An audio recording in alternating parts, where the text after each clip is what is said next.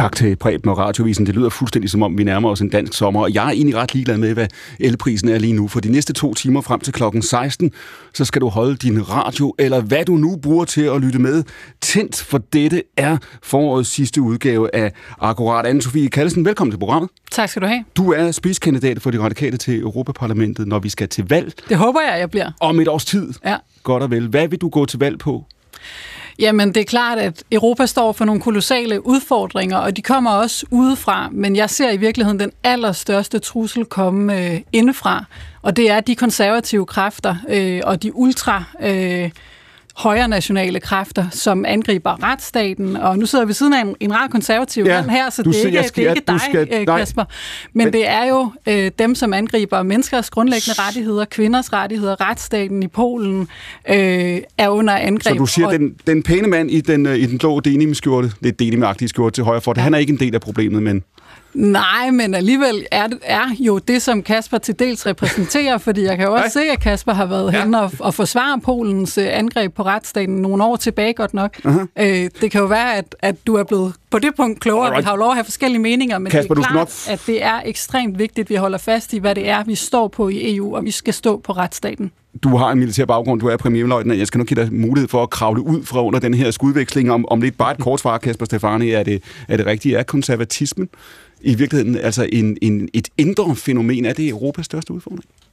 Øh, nej, det, det synes jeg jo naturligvis ikke, det er. Det er jo øh, yderfløje på begge fløje, som er en udfordring for at kunne blive enige i Europa omkring, hvilken vej vi skal gå. Men der er et problem. Altså, når man ser på yderfløjene, der har, har Kallesen måske... Så alle angreb på retsstaten er jo et problem i forhold til europæiske værdier.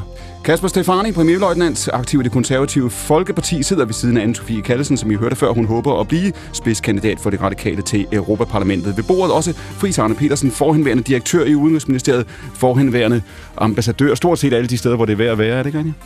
Ah, det er måske ikke så meget så. Men tre, tre spændende lande. Jeg tænkte nok, du ville tage et forbehold. Der var, der var flere steder, du gerne ville have det, ikke? Det, det er virkelig det, du siger. Det kan du sige. Ja, og ved bordet sidder også udenrigsredaktør på Weekendavisen, Anna Libak. Undervejs i programmet, der møder jo andre eksperter i time 1. Der skal I møde Christina Alexandrovna. Hun er phd studerende og ekspert i Rusland. Der er nok at diskutere på den front. Og med os ved bordet har vi også Christian Mauritsen, som er journalist og forfatter. Ved Berlingske i time 2, der skal I møde Rune Bostrup og Jens Hesselbjerg. Reglen er simpel, mine damer og herrer. Alle er lov at spørge, alle er lov at svare. Vi sender to timer direkte frem til klokken 4. Dette er Danmarks Radio Program 1, og mit navn er Clemen Kærsgaard.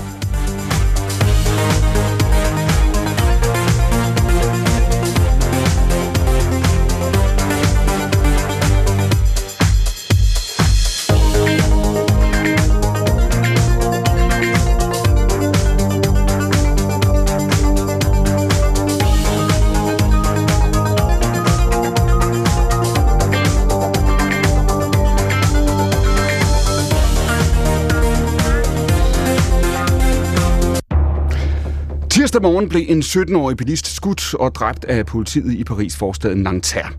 Det har jo altså, som vi har kunne følge også i de danske medier over ugen, udløst massive protester over Frankrig. I går var der blandt andet optøjer i Marseille, og her antændte demonstranterne fyrværkeri. Det lød sådan her.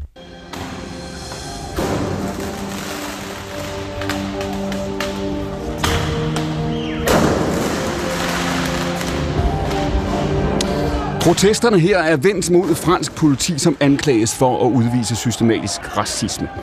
Det sidste døgn, der er kampene døde noget ned. Alligevel har politiet fra i går til i dag anholdt flere end 700 mennesker. Altså, det er selv efter, at optøjerne er mindre udbredt, end de har været de sidste døgn. Undervejs er der ifølge en opgørelse blevet sat ild til 2.000 køretøjer, flere end 200 betjente er blevet såret undervejs, og mere end 700 butikker, restauranter og banker er blevet angrebet. Og vi bliver i Europa.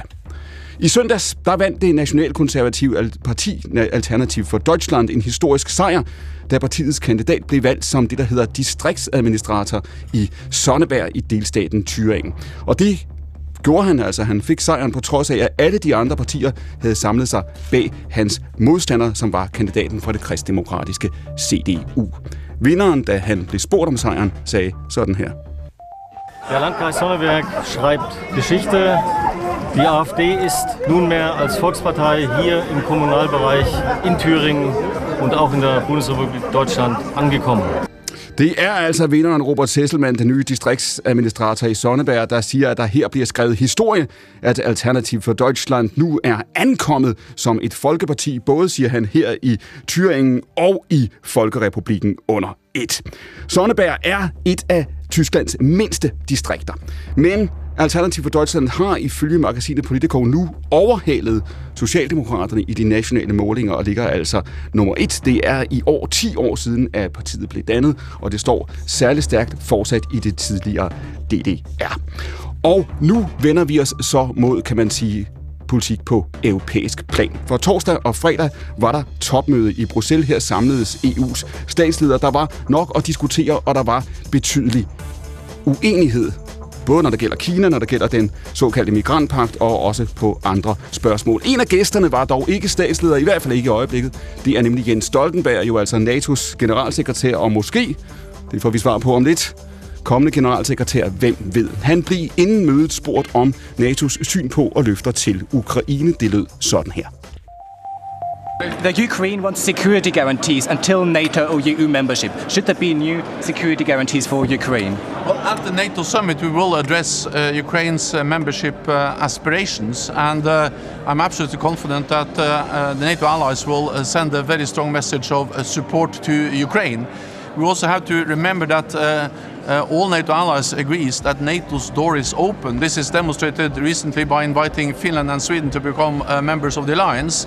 We also agree that Ukraine will become a member of the alliance, and we agree that uh, it is not for Russia but for the uh, NATO allies and Ukraine to decide when the time is right to extend a full uh, invitation for Ukraine to join.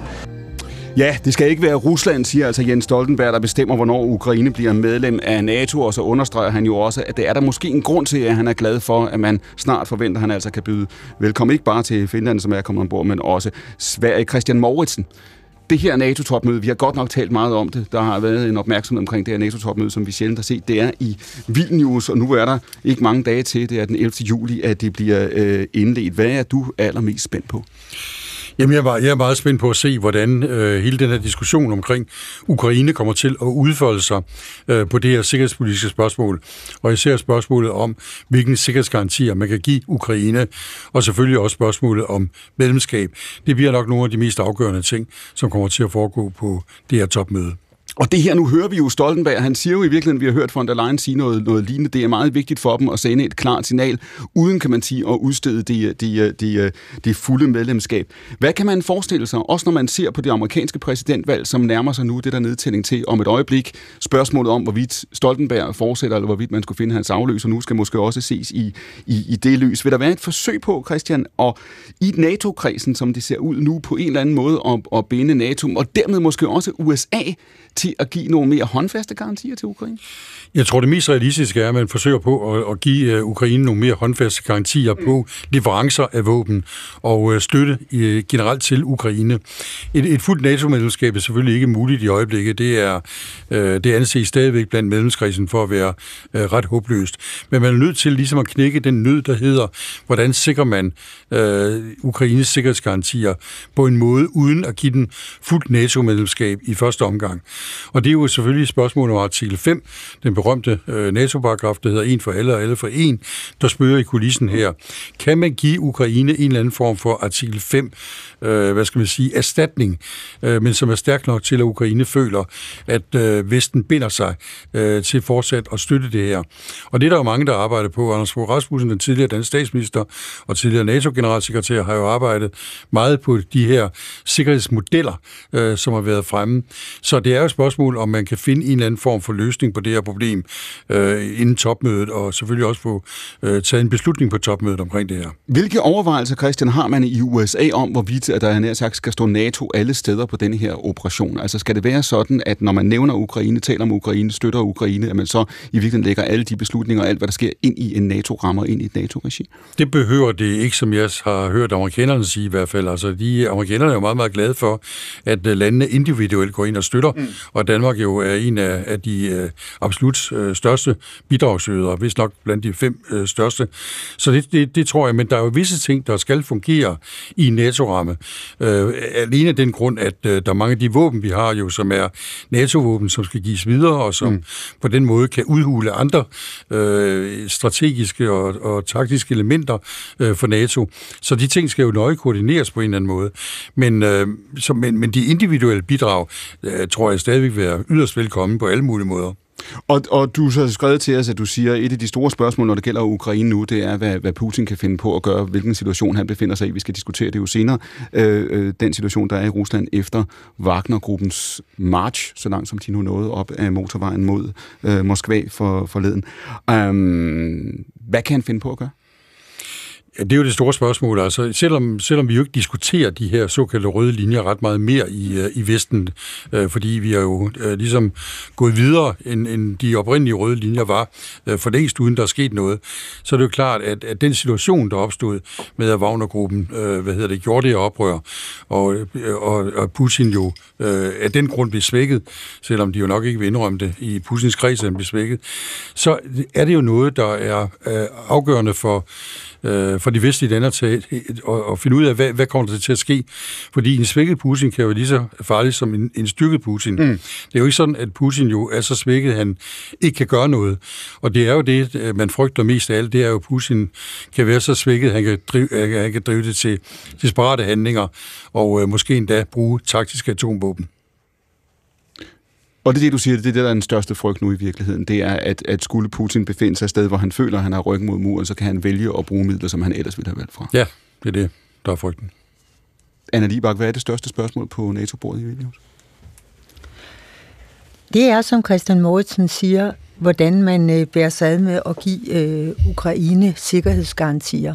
Og øh, jeg tror, det bliver svært, fordi når man diskuterer, om øh, Ukraine skal være medlem af NATO eller ej, så skal man være opmærksom på, at øh, i 2008, det var noget af det sidste Bush nåede, før han overgav stafetten til Obama, mm. der øh, vedtog NATO-landene en erklæring, som de alle sammen har skrevet under på, hvor der står, at Ukraine og Georgien, de skal være medlem af NATO. De har sådan set allerede fået øh, garanteret, at de vil blive medlem en dag. Det de ikke fik, det var en roadmap. De fik ikke en plan for, hvordan de skulle blive det. Og når de ikke er blevet det hidtil, og når det ikke er oplagt, at de skal være det nu, så er det jo fordi, at hvad er NATO's claim to fame? Det er den musketeriet, som siger, at hvis de bliver angrebet militært, så går vi ind. Mm med personel og mm. forsvarer jer militært. Mm. Men hvad har kendetegnet denne Ukrainekrig? Det har jo netop, at Vesten ikke har sendt tropper. Mm. Så det, man reelt diskuterer, når man diskuterer, om Ukraine skal være medlem af NATO, mm. det er, om Vesten skal gå i krig. Og da jeg ikke tror, at stemningen øh, er der, så kan jeg ikke se, hvordan øh, man kan øh, love et NATO-medlemskab øh, før man samtidig er villig til at love at gå i krig for Ukraine.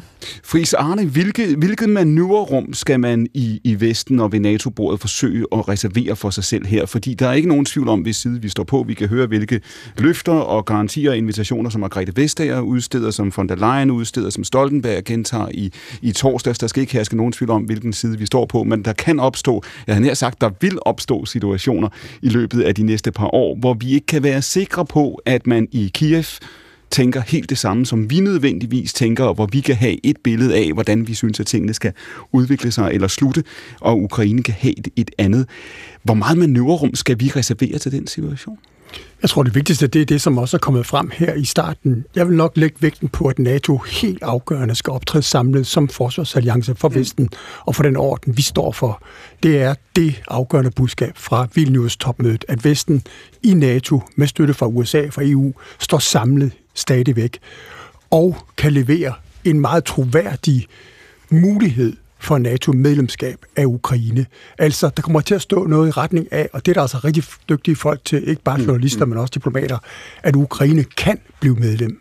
Der står ikke, at Ukraine skal eller vil, mm. men kan blive. Og det er fordi, man ønsker ikke at skabe et NATO-topmøderesultat, der både bekræfter enigheden i Vesten mm. mod Ruslands angrebskrig, og samtidig underminerer muligheden for at få en fred og få givet Ukraine hele sit territorium tilbage. Nej. Der er nogle gode modeller, som Anders Fogh har været med til at udforske, hvor man kunne give nogle garantier for mm. så mange våbenleverancer, som Ukraine har brug for. Og det er jo det, Zelensky og hans folk med rette ønsker for os.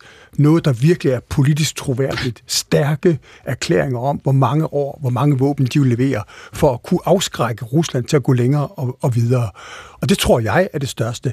Jeg tror ikke, der kommer til at stå noget særligt om taktiske atomvåben. Jeg tror godt, vi ved, og det synes jeg også, man skal lægge mærke til, mm. kommer vi tilbage til, når vi snakker Rusland for ja.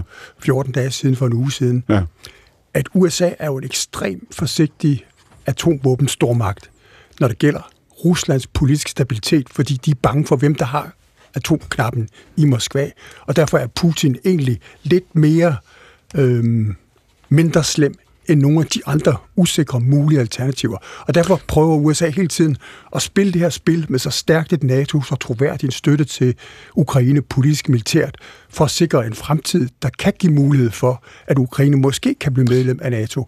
Men ikke med sikkerhed. Det afhænger fuldstændig af, hvordan verden kommer til at gå. Men spørgsmålet om, Friis Arne, spørgsmålet om, hvilken relation vi har til Rusland, eller hvordan landskabet tegner sig, hvilke garantier vi har udstedt til Ukraine, det er kort, altså det Europakort, som vi har et år eller to. Vi står for et amerikansk præsidentvalg øh, øh, næste år. Øh, kommer vi, skal vi åbne en principiel diskussion om det her, eller er vi stadigvæk nødt til at gøre lidt det, vi har gjort det sidste halvandet år, som ligesom er at sige i de europæiske hovedsteder. Først må vi sikre at Ukraine vinder krigen. Det er det, der er den statede politik. Og så derefter diskuterer vi, vi resten. Skal vi på et eller andet tidspunkt åbne den strategiske diskussion også? Altså, det er jo allerede startet med, at Trump, som har været amerikansk præsident, mm. ser ud til med stor sandsynlighed at kunne blive republikansk præsidentkandidat. Mm og måske også har største chance for at slå Biden, som når man følger ham så tæt, som jeg gør, virkelig er blevet bekymret for hans kognitive formåen. Han taler om, at Rusland er ved at tabe krigen i Irak, når han mener angrebskrigen i Ukraine. Han taler virkelig mange ting helt forkert, og det er, fordi han er 80 år. Ham som præsident igen eller vinde en valgkamp. Men når Trump har startet sin sikkerhedspolitiske visioner, ja. som han har med at love fred imellem Rusland og Ukraine på 24 timer, så er vi nødt til som europæer at forholde os til den virkelighed, at Trump kan blive den præsident, der kommer til at sidde som den siger... afgørende i NATO. Derfor, dit spørgsmål er besvaret, at Trump han er gået i gang med at tale fred og diplomati og krig i en meget indviklet øh, blanding, synes jeg, med den manglende troværdighed, som han jo har. Du siger, at Trump ligner den bedste kandidat for republikanerne, og går det, som det, det ser ud i et opgør mellem ham og Biden, så kan han meget vel gå ind med sig. Ja, det kan man bestemt ikke udelukke i dag, og det kan man jo se på Washington Post i dag, på New York Times. Hele den amerikanske politiske elite, der analyserer præsidentvalgkampen, dyb bekymring for, at det er der, de ender. Ja, og hvis man så sidder øh, Friis Arne som, som, som topdiplomat ved bordet ved siden af Trump, når han går ind for at fortælle Putin, at der skal findes fred i Ukraine inden for 24 timer. Hvad Jamen, derfor vil vi jo gerne som europæiske allierede stå så tæt sammen med den nuværende amerikanske præsident og hans administration mm. og skabe så meget en realisme i det, vi lover og det, vi skal gøre for Ukraine, at Trump også kan se visdommen i det og kan bruge det i den amerikanske befolkning. Med andre ord, den lange krig, som jo i dag mm. i mange republikanske politikers version er blevet til den endeløse dyrekrig, kan godt blive et offer i den amerikanske valgkamp, fordi der er nogle republikanske politikere, der vil gøre det samme, som Anne Sofie vil bekæmpe i Europa, altså ultranationalister, som i virkeligheden er meget nationalistiske, kortsigtede og ikke dybt ansvarlige internationalister. Kunne man, kunne man sige, når du nævner nu Biden og, og, og hans alder, og det faktum, at det virkelig ser ud, som om hans alder har en betydning for øh, øh, hans evne øh, til at, at koncentrere sig om de spørgsmål, der er på bordet foran ham. Det kommer til at fylde meget, ikke? Altså, det kommer til i næste halvandet år, medmindre der sker noget, noget ganske overraskende, og han viser et andet overblik, end det han demonstrerer i øjeblikket, så kan det her ikke undgå at komme til at fylde, for Isaren, vel? I, I vores syn på USA, hvordan vi tilgår de her ting, øh, og vel dybest set i, hvad der også ligger på bordet mellem USA og Europa. Det er korrekt, og derfor synes jeg også, at man på et NATO-topmøde som det her, som europæer, mm. tysk, fransk, britisk, dansk, virkelig skal tænke langsigtet og prøve at få gjort nogle ting, som også er ja, han er sagt forenligt med amerikansk indrigspolitik på lang sigt, selv hvis en Trump vinder valget. Stefani, det her det er et andet USA, ikke? Det er et andet USA, skal jeg hilse sig sige. Det var for 10 år siden, når Frisane har, har ridset det op, som det er nu, så kan man sige, hey, jamen altså, øh, man har en præsident nu, som har de øh, øh, åbenlyse udfordringer, han har. Man har en, en kandidat her, øh, Donald Trump, som jo øh, i virkeligheden er meget åben omkring, ikke om ville følge øh, traditioner, med mindre at, at han føler, at det stemmer overens med de værdier, han, han, øh, han, han så har. Kan vi i Danmark, kan man i Europa bygge vores fremtidige sikkerhed på USA? Nej, det, det tror jeg egentlig årene med, med Trump øh, afslørede, at de europæiske lande, specielt dem, som har set meget efter USA, skal øh, i højere grad selv kunne tage, tage ansvar for sig selv, og i høj grad for sin egen, sit mm. eget forsvar og sikkerhed. Så, og det er jo meget sandsynligt, at øh, Trump han kan gå hen og vinde den her gang, i modsætning til sidste præsidentvalg, hvor vi nærmest alle sammen grinede, da han sagde, at han ville stille op til, øh, til valget, og så mm. da valget så kom, at man så grinede, da han overhovedet havde en chance for at vinde. Så ja, vi, vi skal jo forholde os til den fremtid, der kommer om øh, x antal år, når, hvis nu han øh, vinder igen, og det skal vi jo selvfølgelig forholde os til i Europa. Men er, nu, nu starter Kallesen og indleder programmet her for, for 20 minutter siden med at sige, at der er noget med den her konservatisme. Der er jo nogen, der vil sige, hør her, det som Trump øh, øh, udstråler, America First, det er en konservativ drejning. Det er det samme, vi ser i øh, Europa. Vi ser det øh, stærkt, øh, stærk bevægelse i, øh, i Frankrig, der klarer sig til hver sidste runde i præsidentvalgene. Vi ser det i Ungarn, vi ser det i Polen, men vi ser det snart sagt alle steder i, øh, i, i Europa. Det er også det, det her handler om. Altså, hvorvidt sætter man institutionerne først, som vi i Danmark gerne vil gøre med NATO, eller hvorvidt er man drevet af en egen interesse. Køber du den analyse? Alle lande er jo øh, interesseret i at forfølge deres egen interesse øh, på den ene eller den anden måde. Det, man skal passe på med at sige, det er jo, at øh, når man per definition, eller når man er konservativ, at man er så per definition øh, ultraradikal og Trump-agtig. Det skal man passe meget på med, fordi der vil altid findes konservatisme, og den sunde konservatisme, som jeg selvfølgelig øh, repræsenterer, ikke? Men så man skal passe på med at skubbe hele højrefløjen væk, fordi at man, siger, man, man sætter dem i samme kasse som øh, sådan nogen som Trump, øh, Orbán osv. Øh, og så skal man jo kunne rumme men, begge parter jo. Men den del af, kan du sige, det konservative landskab, eller konservative bevægelse, eller den konservative familie, eller hvilket ord I nu vil bruge, som du så tilhører, Kasper Stefani, hvor, hvor, hvor tæt, hvor står I i grunden? Altså når du ser på, på, på Trump nu, øh, en mand, øh, som, som gennemgår de retssager, han gennemgår, som har den track record, han har, som spillede den rolle, han gjorde i stormen på kongressen 6.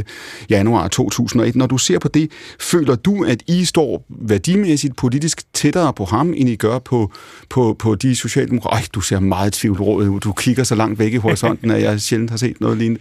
Hvem står I, hvem står I til på, hvis du har valget mellem ham og så jeres traditionelle rivaler i, i hvad skal vi sige, Socialdemokratiet i Europa? Hvad så? Altså, jeg vil sige, at øh, hvis jeg stod mellem Biden og Trump i dag, så vil jeg jo jeg er jo ikke meget tilfreds med det, som Biden har gjort, men han, han er jo lidt mere øh, fornuftig øh, i det omfang, hvor hans kognitive, kognitive øh, evner de stadigvæk eksisterer, end, end Trump, som jo, jeg tror også, man skal passe på med at kalde ham konservativ. På visse måder er han konservativ, men han fører i høj grad en, øh, en socialdemokratisk, øh, protektionistisk politik, som jo ikke er nødvendigvis konservativ eller liberal, så man skal også passe på med at sige, at han er konservativ. Han er konservativ på nogle måder, fordi han er kritisk over for abort og kritisk over for indvandring, mm. som, som jo mange demokrater jo også er. Så man skal også passe meget på med at sige, at han er konservativ, fordi han ikke kan lide indvandrere. Men vi taler også om en mand, som masser af jagttager lige for et øjeblik siden dømte ud og sagde, han, han kommer ikke i nærheden af en, af en nominering. Ikke? Og nu, nu, nu taler du igen som om, at vi skal sige, at ja, han kan vinde, og så må vi arbejde med den situation. Det bliver vi jo nødt til. Altså, Europa kan ikke i den nærmeste fremtid øh, håndtere vores sikkerhedspolitiske udfordringer, uden at USA på den ene måde øh, er med eller ej. Carlsen, er det, ikke, er, det ikke den, er det ikke den verden, vi lever i nu? Er det ikke det, der er virkeligheden? Er det ikke det, vi har set de sidste 10 år? Øh, og nu er det så USA, vi fokuserer på. Vi taler om Trump, vi kunne tale om Tyrkiet der, den rolle, som Tyrkiet spiller og ikke spiller ved NATO-bordet nu, øh, om Erdogan, som er blevet øh, genvalgt. Øh, jo, vi kunne tale om Ungarn, vi kunne tale om, om, om Polen, som øh, var inde og sørge for at pille migrantpakken ud af den konklusion, der blev skrevet på, på, på det europæiske topmøde den uge, der er, er, er gået. Øh, er det grundlæggende rigtigt, som Stefani siger her, at det er lande selv, der vælger deres øh, regeringer, og, og det skal vi respektere, og den rolle EU kan spille, eller det, den rolle NATO kan spille, må være defineret ud fra, hvad landene vil lade dem gøre? Jamen, hvis man skal opsummere det, vi lige har hørt nu, så er det jo egentlig, at verden er domineret af nogle lidt øh, skøre, øh, uforudsigelige mænd eller magter. Nogle af dem er en diktator, nogle af dem er senile, nogle mm. af dem er bare helt uden for pædagogisk rækkevidde, hvis vi taler Vi lige under, ikke alle mænd, du generaliserer nej, nej, på. Nej, nej, not all bare lige være. Det der. Not Men all altså, øh, tak. Men bare for at sige, vi står i en ret skør verden, og derfor er der behov for, at vi dybest set går til mm. forsvar for den regelbaserede verdensorden, fordi Danmark og også Europa for den sags skyld er en lille brik i stormagternes spil, men derfor er vi nødt til at ændre på spillepladen og sørge for, at der er nogle regler for, hvordan man agerer i verden. Og det skal vi jo stå på mål for. Så er der også en kamp inde i Europa, ja. som handler om de konservative kræfter, det er lidt noget andet, kan man sige. Altså, der, jeg slår heller ikke øh, Kasper i, i hardcore med Trump her, men der er også nogle kræfter indefra, hvor vi skal spørge os selv, hvad er det, vi har at forsvare, hvis vi går væk fra de grundlæggende værdier, som Europa er baseret på? Christian Morgensen, hvis, hvis det her, det, det scenarie, som Friis Arne tegner op nu, hvis det ligesom bliver, kan man sige, dominerende også i de europæiske hovedsteder, og man sidder og ser frem til et præsidentvalg, som bliver et opgør mellem Biden og Trump, hvor målingerne viser, jeg godt klar, det scenarie, jeg tegner op, hvor målingerne viser, at det her, det vinder Trump, uanset retssager, uanset hvad der måtte køre, uanset hvor mange hemmelige dokumenter han har haft stående i, hvor mange papkasser på hvor mange badeværelser i, i, i Mar-a-Lago. Øhm, hvad så? Hvad vil det betyde for, for, hvad vil det betyde for, for de her NATO-møder? Hvad vil det betyde for det her forløb? Vil det få europæerne til at sige, det, det er sjovt med amerikanerne, vi er helt afhængige af dem, men vi er nødt til at bygge noget selv? Jamen altså, jeg håber da meget på, at, øh, at EU øh, bliver styrket både i den, øh, i den militære eller forsvarspolitiske dimension og, og meget andet, fordi den proces er i gang. Belært af Trump, ikke? Fordi meget kan man sige om, om, om Trump, men der var i hvert fald én ting, som, som jeg synes, der var det gode ved Trump, øh, og det er nok mange, der vil blive overrasket over, jeg siger, det var, at han jo rent faktisk satte en bombe ind under Europa, mm. øh, de europæiske NATO-allierede, og sagde til den, tror I, at vi i Wales mm vedtog 2% af BNP, og, det, og vi ikke mente det. Øh, det var en bombe, der blev sat under systemet, og som øh, for første gang satte en ordentlig diskussion i gang, og således at folk, eller øh, mange af regeringslederne i de europæiske NATO-lande, blev bange. De blev simpelthen bange for, at, øh, at ikke at komme til at opfylde de her 2%. Og så kan man sige, at øh, det danske, den danske regering på nuværende tidspunkt stadigvæk mener, at man skal have 10 år øh, til at komme op på de 2% øh, i den nye forsvarsforlig. Så er det alene det, at man laver et forsvarsforlig på 143 milliarder, det skyldes Trump. Øh, så, men europæerne er nødt til at lave den modvægt, hvis Trump han vinder det her valg. Fordi vi, øh, vi, hvis vi overhovedet skal beholde et NATO, mm. hvor USA er inde, så skal Trumps vælgere føle, at de får noget for pengene, og at de får en Europa, der er i stand til at stå på egne ben. Så derfor er det nødvendigt, og det er også det, der er i gang, det er nødvendigt for Europa at tage det her meget alvorligt, og sørge for at, at, at stramme det alt. Selv tyskerne har jo indset, at det er nødvendigt. Har de, har de det? De har i hvert fald vedtaget nogle ret øh, vidtgående ting øh, i jo. Tyskland, og så kan man diskutere frem og tilbage, om pengene de bare smuldrer.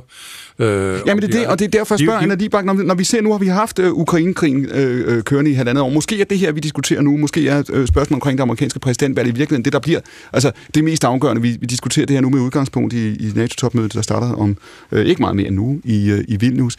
Øh, hvad, hvilken betydning vil det have for den her diskussion, hvis, hvis Trump i målingerne trækker fra, jævnfør hvad Friis Arne sagde før, hvis vi, hvis vi får en diskussion nu over det næste halvandet år, hvor folk siger, at Biden kan ikke vinde, han kommer til at tabe, og hvis det er Trump, der er hans modkandidat, så taber han til Trump?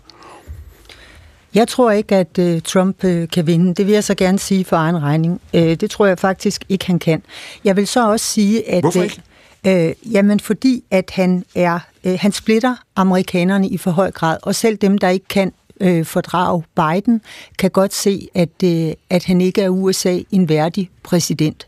Øh, altså, jeg tænker på, at han har været impliceret i for mange øh, sexskandaler til, at, øh, at de kristne øh, gider ham længere, og hans øh, angreb, ikke mindst verbale angreb, de er meget morsomme, men øh, ikke desto mindre også øh, pinagtige på DeSantis, øh, øh, guvernøren i, øh, i Florida, mm. som, øh, som andre godt kan se er sådan en mand, der... Øh, passer på sin familie, har alle de gode republikanske værdier, mm. så bliver han bestandigt overfaldet af Trump alene, fordi at han er øh, hans potentielle modstander. Det tror jeg rigtig mange amerikanske øh, republikanere ikke gider at se på. Noget andet er, at jeg i modsætning til Stefani, som siger, at hvis Trump kommer til, kan vi ikke basere vores øh, sikkerhed på ham.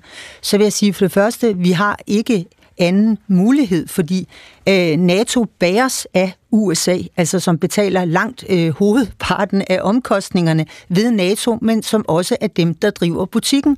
Noget andet er, at man må skelne mellem Trump som person. Han males op som et land helt forfærdeligt, øh, som vil øh, destabilisere hele verden. Mm. Man må skelne mellem Trump som person og den udenrigspolitik, han faktisk førte, som øh, på lange stræk er en udenrigspolitik, og... Biden har videreført, og vil jeg mm. også gerne sige, øh, der blev ikke startet øh, nye krige under Trump på grund af, at han var øh, så ekstraordinært uforudsigelig, uberegnelig og virkede som en madman. Det virkede afskrækkende på alverdens diktatorer. Intet er så galt, at det ikke er godt for noget. Er det overskriften på den scene? Jeg tror, at de fleste i dag er enige i, at Kina faktisk øh, i stigende grad positionerer sig øh, mod resten øh, af verden og arbejder for en svækkelse af mm. Vesten, og det så han meget tidligt. Når du siger, Anna, bare, bare, bare ja nej her, når du, når du beskriver det her, du siger, du tror faktisk, at han snubler. Du siger, at han bliver ikke valgt. Der vil være for mange, der mener, at han er uværdig, når det kommer til, til stykket. Ja, hvis de har, hvis de har et, et, Jeg er sikker på det, ja. Afhænger det også lidt af, hvem der er, der står på stemmesedlen, ikke? Gør det ikke? Eller hvad? Det er klart. Altså, det er klart, at øh, jeg forudsætter, at øh, øh, Biden holder sig i live, og det kan man jo øh, ikke øh, forudsætte. Det er jeg helt øh, enig i. Altså, hvis det bliver øh, vicepræsidenten Kamala Harris, så tror jeg, at Trump har en chance. Og når du siger det her med, når man ser på det republikanske parti nu, altså lad os så sige, at man piller Trump ud af, af ligningen, ikke? at der trods alt kommer et, øh, en, en sag, der hænger over ham for meget, at han på en eller anden måde bliver, bliver udmanøvreret. Hvad med, hvad med resten af det republikanske parti? Hvis, hvis de vinder præsidentposten, bliver det så et andet republikansk parti, eller bliver det lidt jævnfør, hvad Mauritsen sagde før, øh, nogen vi kan handle med, trods alt, som nok vil forvente mere af Europa, men som ikke, kan man sige, altså splitter NATO og opløser øh, andelsforeningen? En af de ting, som der undtagelsesvis har været bred enighed om blandt republikanere og demokrater, mm. det er faktisk støtten til Ukraine. Og det øh, Altså, det viser, at USA, man kan tale nok så meget om, at USA skal trække sig ud mm. af verden og tropperne øh, hjem øh, fra øh, alverdens øh, baser, men de ender altid med at invol- involvere sig. Det er en del af amerikansk selvforståelse. Hører du, hører du DeSantis sådan, at han, at han står fuld og helt bag støtten til Ukraine? Jeg hører ham sådan, at øh, han startede med øh, mere end at antyde, mm. at det ikke var en krig, USA kunne bruge så mange penge på. Mm. Og så rejste der skal, sig et ramaskrig. For mm. hvem? Ja, for republikanere. Og så måtte manden gå ud og sige, øh, Selvfølgelig mente jeg ikke det. Jeg beundrer ukrainernes kamp. Man skal også være opmærksom på, at øh, DeSantis jo har været politiker i mange år, og i kongressen har han været en af hardlinerne, som har kritiseret republik eller demokraterne for at være for bløde over for Putin. Mm. Det var i overvis hans linje. Når han har lagt sig der, mm øh, at han begynder at sige, vi skal ikke bruge så mange øh, penge på Ukraine, så er det udelukkende, fordi Biden jo faktisk øh, det er en succeshistorie, mm. Ukrainekrigen for Biden. Han er lykkedes med i høj grad at samle den vestlige øh, verden og samle USA om at donere enorme beløb, hvilket er en kraftpræstation. Og derfor så er det svært for øh, republikanerne at overbyde, så du siger, ja. overbyde det, så i stedet går de ind og forsøger at problematisere det. Så du siger, ja, det kan være bare helt kort, du kan sige, ja, det kan være, at, at Trump, du, du betragter det stadigvæk som mest realistisk, at Trump ikke når øh, ikke når præsidentembedet. Du siger, at han vil splitte for meget. Selv, selv hvis det måtte ske, selv hvis republikanerne tager magten, får magten, så, så kan vi handle med dem. Selvfølgelig, det bliver vi nødt til. Det siger Anna Libak. Hun sidder ved bordet sammen med Anne-Sophie Kallesen, der håber at blive spidskandidat til Europaparlamentet for de radikale. Ved bordet sidder også premierløjtnant og aktiv i det konservative Folkeparti, Kasper Stefani, som understreger, at du vil ikke tage skylden for alt, de konservative går galt nogen steder i verden. Er det rigtigt? Ja, det er korrekt. Ja. Okay, det, øh, det er ikke en spidsvinkling. Ved bordet sidder også forhenværende direktør i Udenrigsministeriet, forhenværende ambassadør Fri Arne. Jeg spurgte dig før, jeg spørger dig igen, hvis du kunne vælge en, en by i morgen, en ambassadørpost i morgen, Fri Arne, hvad tror du så? så vil jeg tilbage til, til vores gode nabo, Tyskland. Ja, det sagde du også sidst. Ja, det, ja. Det, det, det er fordi, jeg har sådan nogle idéer, som jeg prøver at holde fast i og underbygge og forstå, hvorfor jeg når frem til, og når så når frem til så tror jeg, at det er det, jeg skal gøre og mene. Men ja, det er ikke aktuelt, men, men, det, men det er interessant, fordi det er det største land i Europa, der kommer til med sit sejdenvendte og, og sit nye rolle i Europa på forsvar og militær politik at drive det, som Anne-Sophie forhåbentlig mm. kommer til at sidde og arbejde med i Europaparlamentet, en større rolle for Europa i den globale verden, for en mere international øh, regeldannelse og stærkere multilaterale institutioner. Fordi uanset hvem amerikanerne vælger, så er vores chance, at vi kan bygge et stærkere internationalt retssamfund op. Og du siger, når, når Christian Mauritsen siger før, før, der sker noget i Tyskland, de er på vej, så siger du ja, ja, det tror du på? Ja, jeg har faktisk den opfattelse, at de tre partier, der sidder i den nuværende tyske forbundstyske regering, meget ægte og helhjertet mener, at den situation, som Rusland har bragt os i, mm er nødvendigt at gøre noget ved med europæisk militær strategisk Alright. autonomi. Det siger Friis Arne Petersen. Dette er P1. Klokken er 14.36. Mit navn er Clemen Kærsgaard, og vi befinder os godt og vel halvvejs den første time af Akkurat. Og Christina Alexandrovna, Peders, nu vender vi så også mod dig, og jo altså Rusland. Vi er der jo allerede, kan man roligt sige, fordi alting i øjeblikket handler om Rusland. Alting handler også lidt om Kina. Alting handler også lidt om USA. Det er derfor, vi har bygget det her program, så vi kan diskutere øh, tingene i sammenhæng. Nu skriver vi lidt tiden tilbage til den her famøse øh, fredag lørdag, der jo altså blev skrevet ind i, i russisk historie, i verdenshistorien øh, øh, også. Og du siger jo i virkeligheden, når vi ser på forløbet omkring Wagner-gruppen og den her march mod Moskva, en ting var, hvad der var nogen, der gjorde. Noget andet var også, hvad der var nogen, der ikke gjorde. En af de ting, som du peger på, det er, der var nogen, der ventede for at se, hvem der vandt. Hvad mener du med det? Ja, altså en ting var jo truslen øh, af Wagner-gruppen på vej mod Moskva. Mm. Men en anden ting, hvilket jo er nøglen, øh, det var den fravær, der var af udad til støtte til Putin, mens det hele skete. Og information er jo nøglen i hele det her forløb mm. generelt, for et autoritært regime overhovedet skal få lov til at eksistere. Det er, at alle tror, at alle øh, støtter diktatoren, især den indre elite. Og her var der flere nøglepersoner, der sad på pinden, mens det hele skete, og ligesom ventede på, at det var overstået til at gå ud og, øh, og stå bag Putin. Og det er, jo, det er jo ret sigende for, hvor mange der er klar til at springe over på den anden side potentielt, hvis det kunne lykkes. Og det her, du siger, vi holder lige fast i det her, for du siger, ja, kupforsøget viser sprækker i systemet, og så siger du, det her, det siger altså også noget om, øh, hvordan det er, man tænker, fordi man har jo vidst, det er jo den risiko, man løber, hvis ikke man handler og udtaler støtte til præsidenten, så vil præsidenten, hvis han nu øh, ikke bliver væltet, hvad han ikke gjorde i den her omgang, kunne huske det på, på, på denne her side. Ligger der i det, øh, at Putins position er, er, er øh, sværere, end han selv troede? Ligger der i det, at han står svækket nu? Ja, det gør der. Og han var jo i forvejen det, at de valgte øh, at lave en fuldskala invasion sidste år, det stillede i forvejen regimet sværere, fordi jo mere kaos der er, jo større er sandsynligheden for eksempelvis kupforsøg. Mm. Nu når vi har set et kupforsøg, er sandsynligheden for, at det bliver mere kaotisk endnu større, og det gør det ikke bedre, at man kunne se, at dels Wagner kunne komme så langt, mm. men netop også, at der var så mange nøglepersoner, der var stille, og oven i det også så mange i befolkningen, der også sådan lidt sad på pinden. Og igen, det er jo det her med, når folk så først begynder at finde ud af, hov, vi er ikke alle sammen klar til at forsvare Putin med vores liv. Det kan være, at vi har nogle andre muligheder, mm. hvis der kommer nogle nye, og måske skal vi egentlig overveje, hvorvidt vi skal hoppe over på den anden side. For det kunne det være, at Putin ikke er vores eneste beskyttelse længere. Mm. Det stiller ham i en meget skrøbelig position. Så lad os prøve at se på det. Altså nu, er, nu står brækkerne jo, som de står. ikke. Altså han, han øh, slap med skrækken i den her omgang, i, i hvert fald øh, øh, Putin. En ting er, hvad han kan gøre, øh, jeg har sagt, ud af til, hvor vi andre kan se det og kan lytte til, hvad han siger. Noget andet er, hvad der foregår øh, bag kulisserne. Hvad er det for en opgave, han har? Fordi hvis, hvis, hvis du har ret i din analyse, så det er jo noget, som han er, er, er klar over i et, eller andet, i et eller andet omfang. Og så skal han jo prøve nu, kan man sige, at forhandle sig til en ny loyalitet for de her mennesker. Ikke? Det er vel det, der er opgaven foran ham. Hvordan skal han gøre det? Det er så det, der er spørgsmålet, fordi at regimet har jo haft nu 24 år til mm. at opbygge en loyalitet, opbygge en indercirkel, opbygge et maskineri. Så det her med bare på få dage, måneder, at bygge det hele om igen efter det er brudt sammen, det er lidt svært. Mm. Og vi går ikke lege spåkoner her, det er svært at sige, men det er klart, at nu står han for en opgave, og det er ligesom at sortere ud, hvem er faktisk lojale, og hvem er ikke lojale. Og det er også det, der er nøglen de her typer regimer, men sørger, sig, sørger for at omgive sig selv med lojale mennesker, som ikke nødvendigvis er super kompetente. Det er jo det, som Wagner også var inde og kritisere. Øh, men det er jo fordi, man ved, at de vil være mindre tilbøjelige til at prøve at slå en ihjel, og nu finder man så ud af, at men, øh, det vil de så alligevel. Men Christina, det er, jo, det er jo en balancegang, eller det må være en balancegang, fordi der må være en eller anden grænse med, altså hvor mange man skal skubbe ud af vinduerne på de rigtige tidspunkter for at sikre den loyalitet og for at være frygtet, heller frygtet end elsket, ikke? Øh, som Machiavelli måske vil sige til Putin.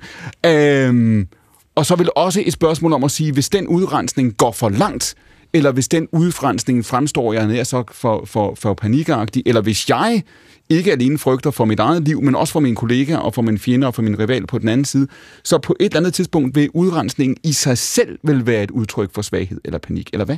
Lige præcis, og det er netop den svære balance, som Putin og hans indercirkel står over for nu.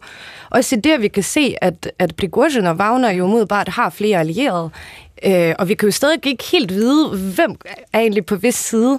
Så hvis han begynder at purge de forkerte mennesker, så risikerer han jo, at det bare blusser op til øh, endnu et kup. Og man ved også, at der er mange i befolkningen, som godt nok ikke er super passionerede omkring hverken det ene eller det andet, mm. men, men ligesom som er villige til at sidde lidt stille tilbage, øh, i hvert fald da, da Wagner var på vej ind, fordi der er så mange, der også er utilfredse med, hvordan øh, deres pårørende bliver sendt i krig osv., så, videre. så han, han står lidt skidt i forhold til at forsøge at, øh, at rense ud i de her kritikere lige nu. Og hvis, hvis hans fundament er ved at skride, Christina, hvordan vi kommer vi så til at se det? Hvad, hvad, hvad er tegnene i de kommende uger og de kommende måneder på, at det er ved at smuldre for, for Putin? Men det er jo netop det, der gør det så svært, for det der er aldrig sådan nogle klare tegn, ellers så vil alle os forskere jo være mega rige. Uh, vi kommer jo først til at, til at vide det, når det egentlig er sket, både når det gælder revolutioner og kup. Det vi kan vide er sandsynligheden. Det er, det er kriminologiens tilbagevenden, det her, ikke? som jo var altså den, den fineste videnskab under den kolde krig, hvor man sad på lang afstand og holdt øje med de tykke mure i Kreml og forsøgte at gætte sig til, øh, hvem der vandt og hvad der er. Og det er jo også det, der er sagen her. Altså hans rivaler i givet fald øh, skal kunne finde hinanden i mørket, han har sagt, ikke? Før, det, før det skal... Lige præcis, og kupforsøget her har jo gjort det lettere nu, fordi man har fået en bedre fornemmelse af, mm. hvem er det, der er at stille, så hvem kunne måske være klar til at hoppe over? Øh, kan vi bruge opposition til noget? Hvad gør befolkningen mm. egentlig? Og når man så kan se, at halvdelen af befolkningen ikke gør så meget nervøse, og så er der endda nogen, der går ud på gaden og støtter de Wagner-soldater, som står på gaderne, øh, så, så giver det jo noget information til dem, som potentielt kunne tænke sig at prøve igen. Et kort spørgsmål her, Anna Lieber. Ja, det, øj, nu, det, det, det, det, det kræver virkelig et langt svar, men du får kun et kort. Situationen i det russiske militær, og den rolle, som Ukrainekrigen spiller i det her. Hvor, hvor, hvor meget betyder det? Altså, hvor meget betyder det for Putins øh, position nu? Hvor meget betyder det for hans magt? Hvor meget betyder det for, hvad han kan gøre for at, at forhindre, at det her kommer til at ske igen? Øh, hvordan militæret øh, øh har ført den krig og, og fører den nu? Det bliver helt øh, afgørende, hvordan Rusland klarer sig på slagmarken, fordi det, som øh, var Prigozhins begrundelse for at lave sin retfærdighedsmarsch mod Moskva, det var, at herligheden var elendig til at føre krig. Mm. Nu har Putin så i et eller andet omfang øh, sat Prigozhin på plads, efter at have malet ham op som en, øh, en kæmpe trussel. Og nu skal Putin jo så også vise, at Prigozhin ikke havde ret. Men hvis jeg må komme med en lille bitte, bitte kommentar ja, det til det med... Siden, siden ja. det dig, Anna, ja. og siden det er det sidste program. Ja, det, er meget, det er meget noget. Ja, det er. ja, jeg er altså, meget noget. Øh, på spørgsmålet om, hvad vil Putin gøre nu? Altså Putin, øh, han, øh, han leder jo landet med en del og hersk strategi. Og det vil sige, for selv at kunne sove roligt om natten, så han omgiver sig, som øh, Christina siger, med loyale folk, men de hader hinanden. Forskellige magteliter. Og det vi kan se, det er, når Prigozhin, han ikke længere øh, kan spille en, en rolle som revser af de væbnede styrker, så har Putin brug for en anden modvægt til de væbnede styrker. Mm. Så derfor har han styrket Nationalgarden. Umiddelbart øh, efter Prigozhins øh, fejlslagende mytteri, så bebudede Putin, at nu vil Nationalgarden, der hører direkte under præsidenten, men altså organisatorisk ikke er en del af de væbnede styrker, og den består af flere hundrede tusind mand. Nu vil den få kampvogne og andre øh, offensive, tungere våben, der vil gøre det muligt for den at øh, opføre sig som en hær. Så Putin er sandelig ikke øh, i gang med at genopfinde en ny strategi. Han er blot ved at sætte nogle andre spillere på pladen, som kan holde hinanden i skak. Stefanie, når man skal lægge, nu har vi diskuteret i den første halve time, hvor meget Europa kan, kan og skal lægge planer selv. Ikke? Altså, hvor meget skal vi sige, hey, vi kan ikke vide, hvad der sker i, i Washington. Det er en rimelig åben situation med ubekendte på begge sider, jævnført for Arnes analyse før. Vi har nu, jævnført, hvad Christina siger, og hvad Anna lægger til, altså en, en åben situation også i, i Moskva. Det vi kan kontrollere, de beslutninger vi kan træffe, det er dem, som Christian Mauritsen talte om før, det er Vilnius topmødet, det er, hvor mange penge vi selv bruger på, øh, på, øh, på, på militæret, og hvor, hvor langt vi, øh, hvor langt vi, øh, vi, øh, vi selv går. Men, men, men hvad skal vi gøre her? Hvad skal vi, vi håbe på? Fordi sandheden er vel den, vi kan ikke være sikre på, at det regime, der måtte erstatte Putin, øh, vil være bedre at forhandle med. Nej, altså vi aner jo ikke, hvad der kommer efter Putin. Altså som, som øh, der blev sagt herover, så har Putin jo brugt de sidste 20 år på at opbygge sin magt og i, i alle ministerier, og, og han står jo han står jo ret stærkt. Altså, vi har jo alle sammen et eller andet naivt håb om i, i Europa, at Navalny lige pludselig stiger, går øh, ud af fængslet, og så tager magten. Det gør han jo ikke. Altså, han er jo ikke særlig velkendt i, i Rusland. Øhm, vi havde også i 2008, da Medvedev han tog over, så tænkte vi, at han er jo en god liberal mand, han skal mm. nok blive god. Et par måneder efter, så gik han i krig i Georgien, ikke? Så det er meget, meget uoverskueligt. Man, man kan ikke stole på de liberale? Nej, det kan man aldrig. Kalle siger, man kan ikke stole på de konservative, du siger, man kan ikke stole på de der. Jeg opsummerer bare, ja. Ja, øh, men så i forhold til det her med, med Europa, selvfølgelig skal vi øh, kunne tage vare om vores egen sikkerhedspolitiske interesser i Europa, men det skal vi også gøre i høj grad i, i, i NATO-regi. Altså den europæiske øh, forsvarssamarbejde er jo ikke i, i nærheden af at være i stand til selv at kunne håndtere, det tror jeg aldrig nogensinde, vi gør. Så det skal være i NATO-regi, at vi, at vi ligesom styrker vores, vores kompetencer, det vi kan øh, i Europa. Kallesen kommer vi til at se, hvis, hvis nu vi har landet over inde i Ukrainekrigen, når vi ser på Europakommissionen, når vi ser på, hvad det her betyder for Europakommissionen. Øh, vi havde Margrethe Vest her som gæst i programmet for et par måneder siden. Hun kom direkte fra Kiev, hvor hun havde været med, med, med von der Leyen. Er sandheden ikke den?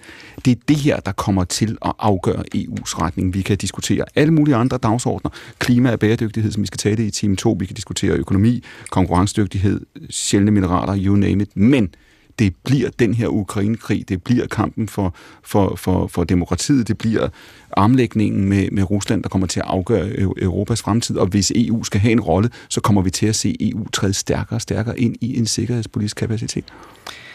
Jo, det er klart, at krigen betyder øh, rigtig, rigtig meget for EU's fremtid, men det er også vigtigt at huske på, at vi kan gøre noget selv, og det gør vi jo også. Altså i Danmark har vi afskaffet forsvarsforbeholdet, og der var bred opbakning til det, også fra konservative, så det var dejligt, øh, fordi vi både skal være stærke i NATO og i EU, og i EU skal vi også gøre noget. Det er derfor, er det en radikal, der sidder og skiller de konservative ud for at være fodslæbende med forsvar? Er det de tider, vi lever i nu? Nej, men det... Jeg spørger bare. Det, det tror jeg ikke, det er. Ah, okay. men, øh, men jeg synes, det er vigtigt, at EU øh, gør noget. Vi skal jo ikke sidde på hænderne, det gør vi bestemt heller ikke. Men, men der er jo startet en bevægelse, så jo, selvfølgelig bliver det afgørende, hvad der sker uden for Europa, men det er mm. også afgørende, at vi formår at handle i ordentlig tid selv og gøre noget mere i fællesskab. At vi stepper op i verden, at Danmark er i gang med at steppe op i EU, og EU skal også steppe op i verden og føre en mere aktiv udenrigs- og forsvarspolitik. Vi skal kunne træffe flere beslutninger i fællesskab, og vi kan ikke altid vente på, at Polen og Ungarn for eksempel er enige i det her. Alexander, eller Christina, lad mig sætte den over til dig her i, i forhold til den russiske, i den russiske opposition, som, øh, som Stefani også, også, også nævner. Altså, hvor, hvor meget ved vi om, hvor, hvad den russiske opposition tænker om det her, og hvad, hvordan man ligesom øh, øh ser på Wagner, og hvordan man ser på det, der er, er foregået? Jeg tror, udfordringen er, at positionen har, altid har været og er ret splittet. Øhm, så vi så mm. også i forbindelse med øh, sidste, sidste uges begivenheder, at der var forskellige reaktioner. Jeg tror, at størstedelen af Sander Valnefløjen, øh, de som sådan meget påpasselige med at understøtte noget voldeligt øh, oprør. Mm. Øh, og har endda været ude at sige, at, øh, at vi tror på, at, øh, at det hele skal klare sig gennem demokratiske processer. Mm. Om det så er realistisk er en anden sag. Mm. Øhm, men der har været øh, markante oppositionspersonligheder. Lyubov Sobel, som har været en del af Navalny's team i mange år, var ude og sige, at man skulle støtte Prigozhin. Senere kom der så meldinger om, at hun er alvorligt psykisk syg lige nu. Og så kan man jo tænke sig, okay, det er godt nok kaotisk oven i det hele, mm. øhm, at der kommer den slags meldinger frem og tilbage. Øhm, og Khodorkovsky har også været øh, at støtte det, og senere sige, at vi skal have et væbnet oprør. Så der er meget uenighed. Øhm, og, og der, Navalny er jo en, vi kender til, men han er jo ikke ligesom den eneste personlighed på spil. Han er den mest kendte. Øhm, men der er kæmpe uenighed. Der er ikke så meget øh, samhørighed i det. Jeg vil også tvivle, at det vil være oppositionen, som vil gå ind og, og ligesom føre den næste kupforsøg, revolutionsforsøg. Øh, der er den ligesom pro-krigseliten en lille smule stærkere stående. Og det er vel også et fuldstændig åbent spørgsmål her, Christina. Hvad enten Putin, øh, han har sagt, overlever det her eller ej. Øhm, det er vel et fuldstændig åbent spørgsmål. Altså, at de gerne vil vinde krigen i Ukraine, at de gerne vil kæmpe så langt, at de er klar til at bringe øh, øh, offer for at gøre det. Om det hersker der jo ikke nogen tvivl. Det kan vi ikke være i tvivl om efter halvandet år. Men om Rusland er i en position, befinder sig i en position, hvad enten Putin sidder ved magten eller ej, hvor man vil ønske at udvide øh, kan man sige, spektret af provokationer mod øh, Vesten, eller hvorvidt man vil forsøge, hvis man, hvis man får vist en eller anden form for forhandlingsspor øh, øh, ud og til. Altså, om, om, om det her er en mere permanent tilstand, hvilke konklusioner man vil drage af Ukrainekrigen på sigt og sige, det skal vi gøre igen, fordi det handler om Ruslands storhed og genrejser os som stormagt, eller det skal vi aldrig gøre igen, fordi det har svækket sig afgørende. Altså, i virkeligheden, så har vi vel ikke svar på nogle af de spørgsmål, eller hvad? Nej, det har vi nemlig ikke, og det, der ligesom er særlig kompliceret lige nu, er, at Putin vil jo gerne vinde den her krig nu, og ligesom køre den hele vejen. Problemet er, at også som var det, øh, Prigozhin kritiseret, var, at jamen, vi bliver nødt til at mobilisere flere, der får meget korruption øh, i toppen, øh, og det kan Putin ikke rigtig gøre noget ved. Hvis han mobiliserer yderligere, så vil befolkningen blive mere utilfredse, og hvis han fjerner korruptionen, så vælter hele regimet. Så han har ikke rigtig så mange valgmuligheder af det. Okay, Christian Må jeg stille et spørgsmål til Christina? Ja. Øhm, fordi det, der jo også er interessant, det er, hvordan forebygger vi det næste Ukraine, og hvordan, øh, hvordan ser man i Rusland på Wagner-gruppen nu? Altså, deres tilstedeværelse i Afrika har, øh, er jo sådan noget, jeg har gået og talt om et stykke tid, men der, jeg ved ikke, hvor meget det fylder i Rusland, og hvad kan vi gøre øh, for at sætte fokus på det, men også være til stede der. Så mit spørgsmål er egentlig, hvor meget ved den almindelige russer om Wagner-gruppens både tilstedeværelse i Afrika og andre steder, og hvor meget støtter de op om den? Jeg tror, øh, Wagner-gruppens, øh, internationale tilstedeværelse er ikke noget, der på den måde bliver talt om øh, blandt russerne.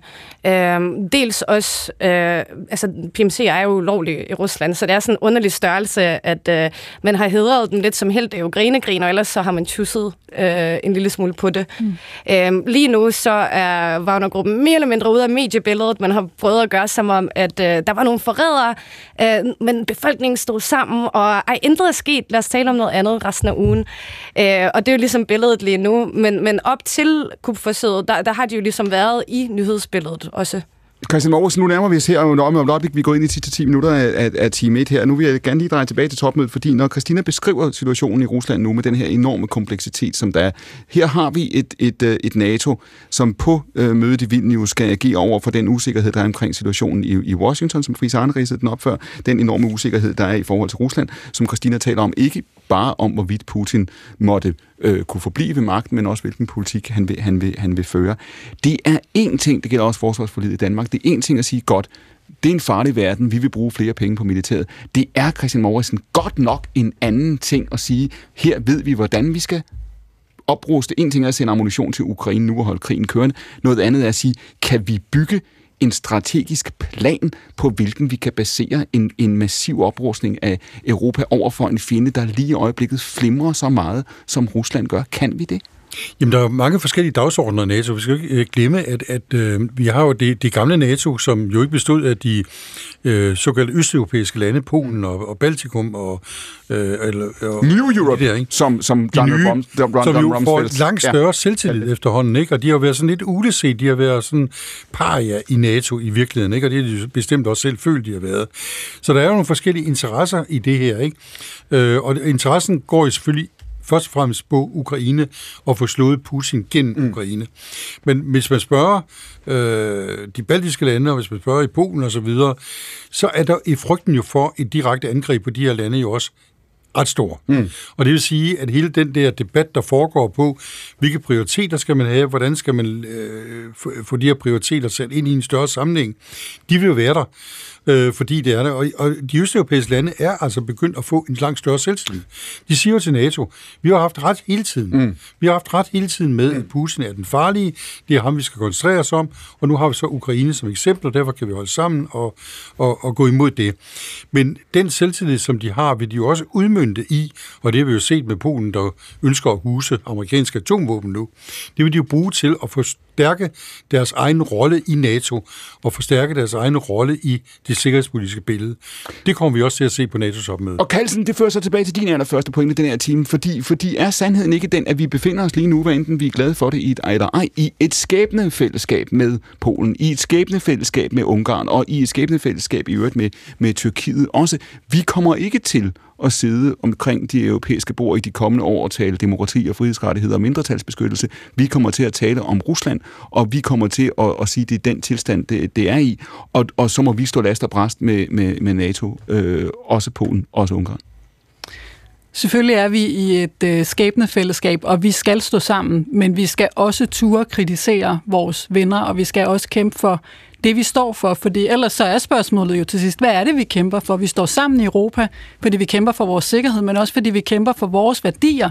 Og det er jo retsstaten og demokratiet. Det skal vi stå på mål for. Og når vi ser, at det skrider i Polen og Ungarn, og også at en række lande lader sig inspirere af det angreb, der har været på minoriteter, mm. på kvinder og på grundlæggende demokratiske institutioner, så skal vi også råbe i gevær. Jeg tror på, at vi godt kan, flere ting på samme tid. Vi er nødt til at være en kritisk partner, også i forhold til Polen og Ungarn og andre, der anfægter demokratiet og kan, retsstaten. Kan det lade sig gøre, som Kallesen siger, kan vi, kan, vi, kan vi både gå kritisk til Polen, gå kritisk til Ungarn, gå kritisk til øh, Tyrkiet i øjeblikket i forhold til, til Sveriges NATO-medlemskab, øh, samtidig med, at vi siger, at vi står last og bræst, og man skal ikke kunne få et papir ind nogen sted? Altså, jeg tror, hele øh, humlen i øh, EU's udfordringer, det er, at man tror, at man kan få alle europæiske lande til at tænke ens på alle mulige områder, og det, det kommer vi ikke til. Altså, vi er, vi er jo i grunden dybt forskellige, så kan man godt tale om alle mulige abstrakte værdier, men i virkeligheden så har folk nogle forskellige interesser, alt efter hvilken øh, klasse de kommer fra, hvilken, øh, og hvilket land de kommer fra. Og hvis man gerne vil rumme det i EU, så skal man også kunne tolerere, at de tænker på nogle anderledes måder i Ungarn og i Polen. Så må men, man så finde ud af, at man skal sætte en, en, en rød streg i, i sandet og sige, nå, men så kan Polen ikke være med mere det, som jeg tror, der er det vigtigste, man fokuserer på, det er det. EU skal fokusere på det, som de måske godt kan finde ud af. Øh, og det kan være nogle fælles bindende klimamål osv., men det skal ikke være begynde at handle om, hvordan EU kan indrette sit forsvar. Det skal man lade NATO om. Men, men jeg taler jo ikke for at smide Polen og Ungarn ud, selvom man i et svagt øjeblik selvfølgelig godt kan have lyst til det som radikal. Men nej, vi skal ikke alle sammen ligne hinanden. Men det, som, det sprog, som de jo virkelig forstår, det er det økonomiske sprog. Vi skal smække pengekassen i over for dem. Det er jo derfor, de meldte sig ind. De sagde jo så også, at de var enige i de værdier, vi står for. Og jeg synes jo ikke, at retsstaten er abstrakt. Retsstaten, retsstaten er meget, meget konkret. Det er et spørgsmål om, at, vi, at du ved, at du har ret til en færre sag, hvis du øh, bliver anklaget for noget. Det skal vi stå fast på, og derfor så skal vi smække pengekassen i, for det sprog forstår de. Ja, altså man, man ender jo bare med at risikere, at øh, de her lande kommer til at forlade EU, og det, den pris skal man være villig til at betale. Men er de i en situation, hvor de kan gøre det, Stefane? Man kunne vente om at sige, hvis de nogensinde har brug for at være en del af den vestlige klub, så er det nu. Så kan vi stille krav til dem, så det er virkelig en, en mulighed for Jeg, jeg tror, at øh, polakkerne ser det mere vigtigt som at være en del af et stærkt NATO end, øh, end EU nødvendigvis. Altså, vi synes jo også allerede, det var øh, tilbage, da øh, englænderne begyndte at tale om Brexit mm. og britterne, at det var totalt urealistisk. Men det kan jo sagtens ske. Så jeg, jeg tror bare, man skal være klar over, at det kan være konsekvensen. Alexander Dropton, før vi lader dig gå her nu, det er det sidste program, som jeg sagde i, i starten af timen før øh, på denne her side af sommer. Hvad er du mest spændt på, når vi er tilbage i september, hvis vi møder dig igen i september. Hvad vil du være mest spændt på at se i den, i den mellemliggende periode? Hvad holder du mest øje med? Jeg vil være spændt på at se, om regimet i Rusland stadig består. Det tror jeg, det gør. Øh, men jeg vil, jeg vil være spændt på at se, hvordan de håndterer de usikkerheder. Men du siger, det, du er simpelthen så grundlæggende i tvivl om situationen. Du siger, den, den er så sårbar, at det er spørgsmål nummer et. Ja, øh, og vi skal også huske, at Putin er, er være en gammel mand. Så, så det her spørgsmål om, hvem der skal efterfølge ham, for at regimet består, det, altså det har dem, været For dem, der sidder og tæller med derhjemme, så kan man sige, at gamle mænd kommer rigtig, rigtig dårligt ud af den her første time af, af, af akkurat. Du, men du siger, at det er simpelthen så sårbart er regimet, siger du. Det, det var det, vi lærte. Det var det, Putin også, hvis ikke han vidste i forvejen selv lærte for ikke så ret ja, mange dage siden. Lige præcis. Og spørgsmålet bliver, om han kan finde ud af at sælge også til befolkningen, selvom det ikke er nøglespillerne her i forhold til truslen. Øh, netop, at jamen, kupforsøget det blev klaret med solidaritet og sammenhold. Øh, fordi det er ikke helt sikkert, at folk køber den, når de alle sammen var med til at vidne, hvad der skete sidste øh, uge. Det siger Christina Alexandrovna. Hun er ekspert i Rusland, phd studerende Hun sad ved bordet ved siden af Christian Mauritsen. Vi er jo altså kun halvt igennem akkurat og vender tilbage efter radiovisen om et øjeblik i panelet. Anne-Sophie Kallesen fra Det Radikale, Kasper Stefani, premierløjtnant aktiv i De Konservative, Friis Arne Petersen, forhåndværende topdiplomat, og Anna Libak, der er udenlandsredaktør på Weekendavisen. I time 2, der skal I møde Rune Bostrup, aktuel med bogen Efter festen. Jeg kan ikke nå at læse resten af hans CV op, og ved bordet skal I også møde Jens Hesselbjerg. Vi skal tale klima, bæredygtighed og en række andre ting. Men det er først efter radiovisen. Den kommer her, for det er Danmarks Radio Program 1, og klokken er 3. skal blive gode til at sortere slidt og plettede tekstiler fra det andet affald, således at det kan genanvendes til nyt tøj. Men hvis vi vil gøre noget, der virkelig batter både på vores CO2 og miljøregnskab, ja, så skulle vi alle sammen i stedet skrue gevaldigt ned for vores tøjforbrug, lyder budskabet fra en række eksperter og organisationer. Ifølge Forbrugerrådet Tænk er vi danskere nemlig nogle af dem, der køber allermest tøj i verden. Og det bliver vi nødt til at få gjort noget ved, lyder det fra blandt andre Kirsti Reitan Andersen, som er ekspert i bæredygtighed og modeindustri Tag tøjet tilbage i håb om, at vi så kunne genanvende det. Vi har talt meget om fibergenanvendelse, som forskningen begynder at vise faktisk har ret begrænset, hvis nogen positiv øh, sådan output. Øh, så det, vi PT har gjort, er i virkeligheden at lukke øjnene for det. Øh, det her massive problem, som vi bliver nødt til for at finde en løsning på det, bliver nødt til at tale ind i, at vi skal bruge mindre. Og det sagde Kirsti Reitan Andersen, og det kan mærkes på samvittigheden hos den 16-årige Smilla Brandt Lillekrone fra Odense. Hun vil gerne mindske sit tøjforbrug, hvis kvaliteten vel at mærke følger med. Grunden til, at jeg køber nyt tøj, det er jo fordi, at det andet er blevet slidt op. Altså, det er jo ikke noget, jeg kan bruge længere. Altså, det, det, det er sådan helt smadret. Så altså, hvis det holdt i længere tid, så vil jeg jo klart gå med det meget mere. Den islamistiske samarbejdsorganisation har holdt ekstraordinært møde efter koranafbrændingen i Stockholm i onsdags. Reuters skriver, at organisationen ifølge saudisk tv efterlyser initiativer til at forhindre gentagende tilfælde af, at koranen bliver vandhelliget. Generalsekretæren siger, at organisationen må blive ved med at minde om, at international lov forbyder enhver opfordring til religiøst had, lyder det altså fra den islamiske samarbejdsorganisation. Marokko for eksempel har hjemkaldt sin ambassadør ambassadør for Sverige, og Iran sender ikke nogen ny ambassadør til Sverige. Efter de første etapper i Tour de France, ja, så triller feltet i morgen ind i Frankrig, hvor der i disse dage er voldsomme uroligheder. Og turens direktør Christian Brodom har sagt, at løbsledelsen følger situationen tæt og er parat til at træffe alle nødvendige forholdsregler. Men i forvejen bliver der passet godt på feltet, blandt andet af over 31.000 politifolk og så videre. Og ruten går heller ikke gennem de store byer, hvis urolighederne og hvor urolighederne foregår, siger vores turkommentator Tobias Hansen. Og skulle der opstå problemer, ja, så har om telefonen klar. Altså, han har jo det private nummer på Frankrigs øh, præsident Macron, og jeg ved, de to er i kontakt og er gode venner og alt det her. Så hvis, hvis der skal laves nogle forholdsregler, så man kan forestille sig, at ruten måske skal ændres, fordi der er et eller andet, der er kæmpe optøjer i Paris, når vi kommer der til om tre uger, så er det det, man gør. Fordi det, man for alt i verden vil undgå, det er, at Tour de France ikke bliver gennemført Ja, det var Radioavisen, og velkommen her tilbage til anden time af Akkurat. Det er jo altså nyhedsmagasinet om de ting, der forandrer sig. Det er der en del, der gør, og om dem, der forbliver, som de er. Anna Libak, nu diskuterede vi her i første time sikkerhedspolitik. Der er for dem, der har lyttet med, jo et billede af, at det her det er en øh, altså, ekstremt kompleks situation for, for, for EU. Bliver det et anderledes EU? Bliver EU, nu taler vi ikke NATO, bliver EU grundlæggende forandret af Ukrainekrigen? Ukrainekrigen har gjort noget godt for EU. Der kan man bare tage Danmark som eksempel.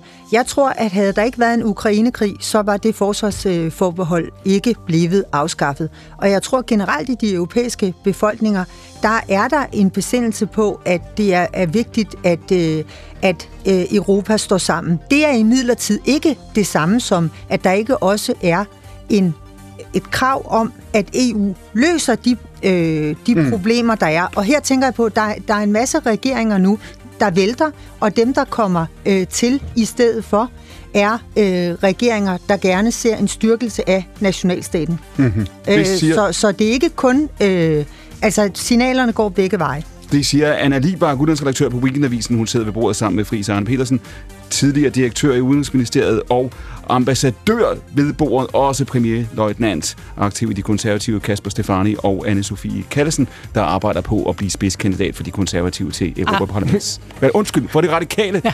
Jeg tænkte, vil du ikke være spidskandidat for de radikale? Jo, det, tak. Skulle, tag det som en kompliment. tak. Vil du gøre det? At jeg prøver for øh, de konservative? Nej, ja, ja, det, var, ja, det, det, det, den, øh, ja, den tager du selv. Nå, med bordet også i den time er programmet professor Jens Hesselbjerg, som vi skal møde om et øjeblik, og Rune Bostrup, direktør i Teknologirådet og deltager til Danmark, medforfatter til bogen Efter festen. Fortæl os lige, Rune, her bare til en start. Du får en enkelt sætning. Hvad ved man, når man har læst Efter festen, som man ikke ved, når man starter?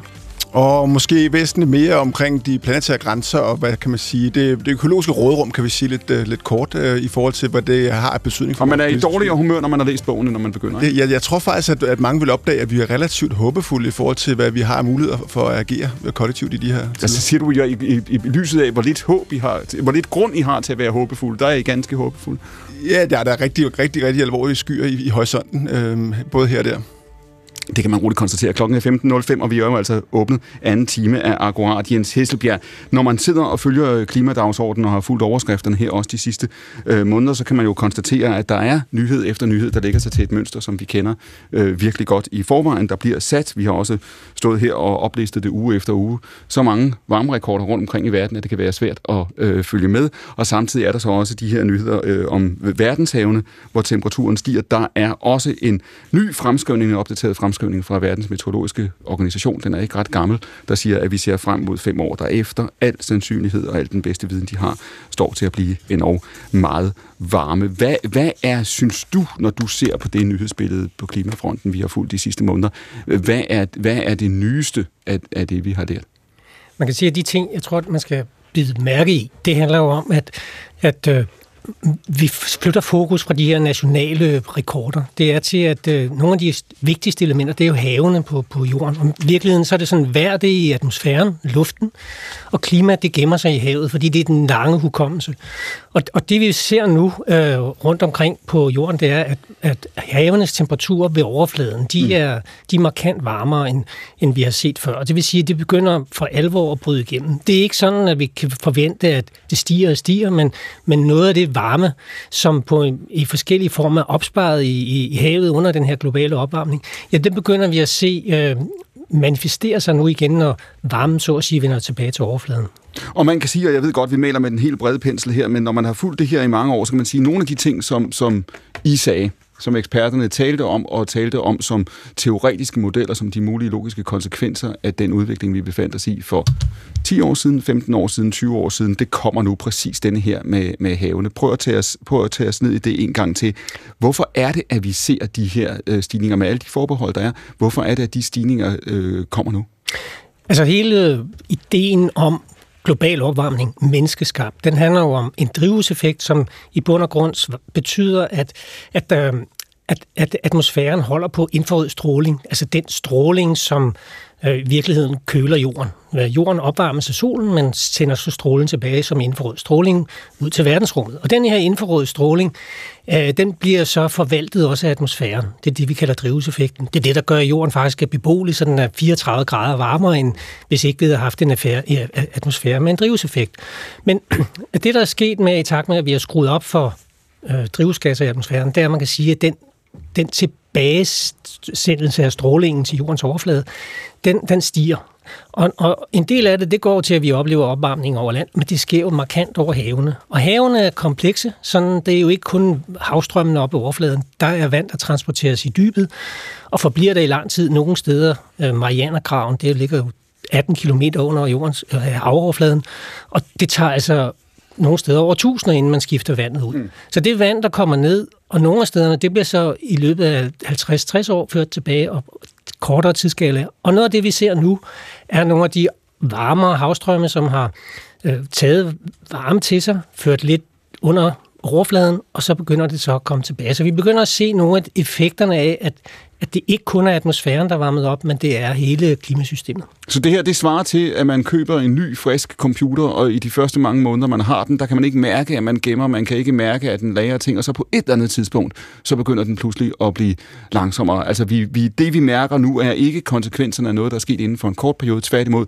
det er konsekvensen af det, du lige har beskrevet som et ekstremt komplekst system, og jo altså også i virkeligheden kan man sige, at, at verdenshavene her har sparet os øh, i en meget lang periode for at mærke konsekvenserne af, af, af, af det her. Ikke? Og nu, kan man sige, så begynder vi at, at, at, at se nogle tegn på, at der er lager, der er fyldt. I den, i, den, I den enkle version er det sådan. Det er selvfølgelig ekstremt kompliceret, som vi har allerede indikeret det her, men, men ja, man kan sige, at nu er der er klare tegn på, at havene har optaget den her øh, ekstra energi, og det kommer altså også til at tage frygtelig lang tid at slippe af med igen. Mm. Man kunne forestille sig, at, at øh, de ting, der sker... Altså, vi har, vi har jo oplevet i år i Danmark en... Mange vil synes en pragtfuld øh, forsommer. Andre synes måske, den har været lidt tør. Mm. Men, men i bund og grund, så man sige, den er overstået lige pt. Ikke? Vi, har, vi har oplevet regnvejr, og så har vi det væk igen. Mm. Men i havene, så er den, den tidsskala, hvor det her sker på, den er, den er år til årtier, og det vil sige, at øh, vi kan ikke forvente at se det her ligesom vende den anden vej igen. Altså, vi kommer ikke til, at nå, det var en forbigående varmeperiode. Vi ser simpelthen, øh, at nu kommer vi på et nyt niveau, og det får konsekvenser. Øh, ikke sådan meget voldsomt i forhold til, hvad vi ellers ser, men på den globale skala kommer det her til at slå igennem, og det bliver meget svært at forestille sig, at vi ikke passerer de halvanden grader, man taler om i, i Paris-aftalen. Måske kun midlertidigt, men, men vi kommer til at passere det inden for ganske få år. Og når du siger det her i, i forhold til havene, du siger, at det her det har taget lang tid at, at bygge op, og faktum er også, at det er jo så komplekst, at I kan modellere det op til et eller andet punkt af, af nøjagtighed, og så, så kan I ikke modellere det længere, vel? Fordi det her det er så komplekst et, et, øh, et system. Du siger, altså ideen om, at det her er noget, øh, der kommer til at gå den anden vej. Ideen om, at det her øh, er noget, vi på en eller anden måde kan, kan afhjælpe selv, hvis vi lavede en, en meget, meget øh, hurtig opbremsning nu i CO2-udledningen. Sådan fungerer det ikke dertil, at de her volumener er alt for store. Ikke? Altså man kan sige, at der, er, der ligger noget hukommelse i systemet, sådan så at de næste årtier, der er meget af den opvarmning, vi finder sted, den har vi ligesom bygget op i havene. Men den anden ting er jo selvfølgelig, at selv hvis vi slukker for opvarmningen, så er der jo altså nogle elementer ved opvarmning, vil sige, hvis vi kunne stoppe udledning af drivhusgasser, mm. så, så er den, øh, det overskudsvarme, det vil vi se nogle årtier endnu. Og det er jo virkelig også derfor, at hvis vi ser på igen Paris-aftalen, så for at komme i mål med den, så skal man jo lidt komplekst til gå, vi skal, vi skal have negative emissioner. Altså vi skal på et tidspunkt holde op med at udsende drivhusgasser, vi skal pumpe dem ud af atmosfæren på den ene eller den anden måde. Ellers så kan vi simpelthen ikke få temperaturen til at holde sig på de halvanden grader. Så det her, det er jo en af det, der har været i Danmark aktualiseret af regeringens øh, såkaldte hockeystavsmodel, øh, ikke? Altså tanken om, at fordi vi bliver bedre til at udvikle teknologien, så bliver det billigere for os og lettere for os. En af, en af de strategier, som regeringen jo har, øh, og i virkeligheden stadigvæk har ganske store forhåbninger til, det er det, der hedder CO2-storage, som er det, du taler om nu. Altså, at, at man kan finde måder, som i stor skala kan trække CO2 ud af, af atmosfæren på igen. Du siger i virkeligheden, hvis ikke vi opfinder det, så er vi ildestet. Altså på den måde, som, som udviklingen er nu, så er det et nødvendigt onde eller gode. Det kommer an på, hvordan vi lykkes med det. Men, men, men vi kan ikke afstedkomme en, en indfrielse af Paris-aftalen uden i en eller anden form, at det sker. Om det skal være den metode eller andre, det er jo selvfølgelig en helt anden beslutning. Før de bringer de andre gæster ind, er I jo meget velkomne til at stille Jens øh, spørgsmål her med et øjeblik, så lad mig lige holde dig fat på, fast på, på dystopierne. Nu beder jeg dig om, og det ved jeg godt, at I har øh, forbehold over for, men alligevel at, at spekulere lidt, ikke? Fordi, fordi det, man har sagt, og det, man har frygtet jo med de her modeller, øh, det gælder haven, men det gælder i det hele taget, det vi diskuterer her, det er jo med udgangspunkt i, at jorden er et økosystem, der jo som alle økosystemer hænger internt sammen. Hvad så, hvis der er tipping points? Hvad så, hvis der er dominoeffekter? Og kan man risikere, at vi, at vi skubber til, til strømmene i verdenshavet? Kan man risikere, at vi dybest set går ud og, og kommer til at se, at, at, øh, at verdenshavene kommer til at ændre sig på måder, som bliver øh, umulige at, at tilbageføre? Også uden at I, også uden at FN kan stille sig op med en advarsel fem eller ti år i forvejen og sige, venner, nu sker det her. Jamen altså, der er jo der er nogle af de, hvad skal vi kalde det, der er nogle sovende drager i klimasystemet. Og øh, nogle af dem har den karakter, at vi faktisk ikke helt ved præcis, hvad der, er, der skal til at vække dem. Andet end når vi skubber langt nok til kanten, altså skruer temperaturen tilstrækkeligt op, med det forbold, at jeg ikke ved præcis, hvad det er, så, så er der nogle af dem, der sætter, sætter sig virkelig i gang. Og, og dem, det, de, de mest alvorlige, der bliver nævnt, det handler jo om, at vi kan få nogle tipping points, hvor, hvor den is, der er på, øh, på kontinenterne, det vil sige på Grønland og på mm. Arktis, at de, de øh, pludselig accelererer deres massetab, så vi får meget, meget voldsomme vandstandsstigninger. Det ved vi, at øh, sidste gang jorden var på temperaturniveau, der er en lille smule over det, vi har nu, der var det tilfældet. Altså den sidste mellemistid, det ligger 130.000 år siden, øhm, der var vandstanden 6-8 meter højere, end den er nu. Mm. Og det var altså ved de her par grader, som vi taler om to grader, som, som, øh, som den, den ultimative Paris-aftale. Kasper Stefani, når man, når man ser nu, har nu har Hesseldal her beskrevet for os de sidste 10 minutter, hvad det er for et nyhedsbillede, som vi har fulgt øh, de, de, de sidste måneder. Vi har stadigvæk en situation, hvor vi også i Danmark vedtager modsætninger, målsætninger med, med store politiske flertal. Vi, vi stiller nogle målsætninger op, som vi gang på gang ikke når, og som vi ifølge Klimarådet i øjeblikket ikke har øh, øh, videre konkrete planer for at, at, at komme i møde vi er jo også der, hvor vi med den ene hånd skriver nye løfter, samtidig med at vi med den anden hånd hælder løfter i makulatoren, fordi vi ganske enkelt ikke, ikke, ikke, ikke når dem. Er vi ikke nødt til at gå til det her politisk på en måde, hvor vi taler om de risici, som dem Hesselbjerg beskriver nu, og dybest set siger, at der er nogle risici nu. Vi kan se, hvad konsekvenserne ser bliver. Vi kan se, at det her det tegner sig, og vi, vi er nødt til at købe os noget forsikring imod det her, og det kommer til at betyde, at vi kommer til at være meget mere ambitiøse og er klar til at bringe meget større offer for at få det her brændt. Men det synes jeg i høj grad, man har gjort fra politisk side i de seneste mange år. Altså, og, og, og det, som jeg tror, der er mange, der har svært ved at forholde sig til, det er alt det her med, jamen om, om fem år, så er det for sent at gøre noget. Så det, altså, vi får de her dommedagsscenarier hele tiden, øh, og, Nå, men lad, os lige, lad, os lige prøve at holde fast, lad os lige prøve at holde fast i, før vi, øh, øh, apropos sovende drager og, og øh, strømænd her, lad os lige prøve at holde fast i det, som Hesselbjerg har, har, har sagt. Ikke? Der, er, der er intet der, det her, der er noget dommedagsscenarie, der er ingen, der har talt om, om fem år nogen steder. Vi taler om, om åbenlyse, rationelt øh, underbyggebare, han har sagt, øh, øh, analyser, der blev lavet for mange år siden. Nu viser det sig, at udviklingen følger dem. Hvor ser du dommedagsscenarierne? Jamen, det er jo ikke lige i forhold til det her scenarie. Det er jo meget konkret og noget, man kan forholde sig til. Men når politikerne skal argumentere for de her store klimaaftaler osv., mm. så er det jo sat op på, at hvis ikke vi gør noget, så sker det og det og det og det. På en, på en meget altså, brutal måde. Altså vi med Greta Thunberg, hvor skrækscenariet bliver bygget op osv. Og det men igen, også... der er ikke nogen, der har nævnt uh, Greta Thunberg. Nej, Lad os lige prøve men, at holde men fast det har, bare en, det har jo bare en konsekvens. Ja. Det jeg siger, selvfølgelig, politikerne skal lave de her store, brede aftaler, men der er jo ikke noget... Altså, der er jo den her øh, 2030-plan, som politikerne lavede. Det var, jo, det, det var jo varm luft. De lavede aftaler, men der var ikke så meget inde i den. Der var Mm. ikke noget om, hvordan de ville nå det. Så kommer det her med havvindemølleparker, ikke? Altså, det er meget, meget ukonkret, det der kommer ud fra politikerne. Kallesen? Hvad, hvad, er, hvad, er, hvad er svaret her? Hvad er svaret på det, som, øh, som, øh, som Stefani siger? Er det rigtigt, at de planer, der ligger i varm luft? Øh, jamen, jeg blev lidt forvirret, fordi på den ene side var det som om, at det var gået godt i mange år. På den anden side siger øh, du så, at, at det er varm luft. Men sådan som jeg har det i hvert fald, Mhm. mm-hmm. så synes jeg jo, at vi er på vej det rigtige sted hen. Men det, der er ved at ske nu, det er, at de konsekvenser, som før har ligget længere ude i fremtiden, rykker tættere på. Det er det ene. Og det andet er, at unge, altså min generation og yngre, som ikke har fyldt særlig meget for, for politikere, som er, som er små, og man har, det kan vi se for eksempel i England med Brexit, det er den, den ældre generation, der har bestemt over de unges fremtid, men lige pludselig bliver de unge en magtfaktor, fordi de rykker så meget. Og jeg synes jo, man kan jo mene alt muligt om Greta Thunbergs øh, ordvalg, og er det en dommedagsprofeti, men der ligger jo en enorm magt i den måde, som de unge kan mobilisere på, men, kan vise politikerne, det her det er virkelighed. Vi ønsker handling på det her område. Men lad mig lige og det kommer til at ske. Lad mig lige udfordre det er i hvert fald vigtigt for mig nu. Hvad er det, jeg vil gøre? Ja. Jamen, jeg har siddet i Folketinget og kæmpet for, at vi for eksempel giver mere i klimabistand, fordi vi kan se, at de klimaforandringer, der er, de allerede Mm. sætter igennem i Afrika. Vi skal gøre noget mere for at hjælpe mennesker, der lever med vores klimabelastende adfærd, hjælpe dem til at have en levemåde, som de kan acceptere, som gør, at de ikke sætter sig i bevægelse og rykker op til Europa. Den kamp skal vi jo nu Mm. fortsætte, og så vil jeg jo gerne fortsætte i Europaparlamentet, fordi der er behov for, at vi sætter handling bag. Og der tror jeg jo på, at der er et håb i den unge Mm. generation, og i den mobilisering, vi ser der.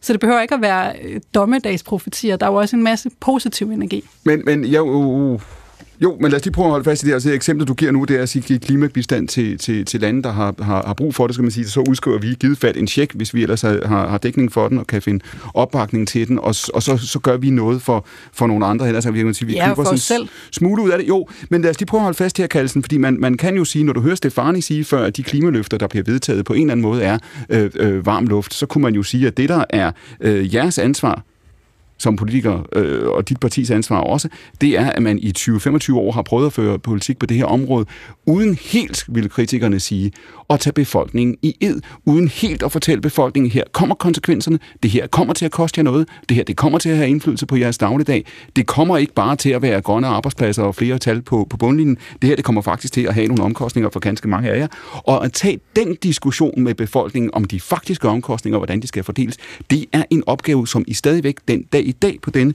øh, juledag i 2023 skubber foran jer.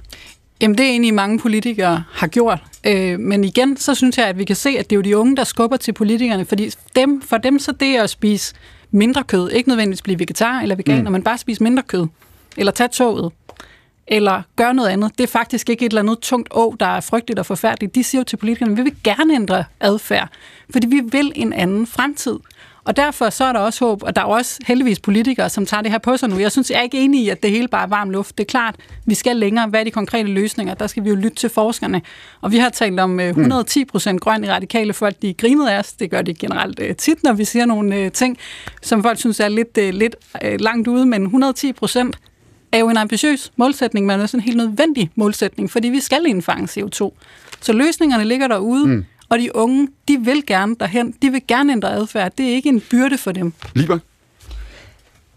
Altså, det er bare ikke de unge, der er den eneste øh, gruppe, som mobiliserer sig på spørgsmålet. Fordi det der jo er, det er, at fordi øh, vi baserer vores økonomier på fossile brændstoffer, så når man vil afvikle det, så er det en kæmpe mæssig økonomisk fordelingskamp.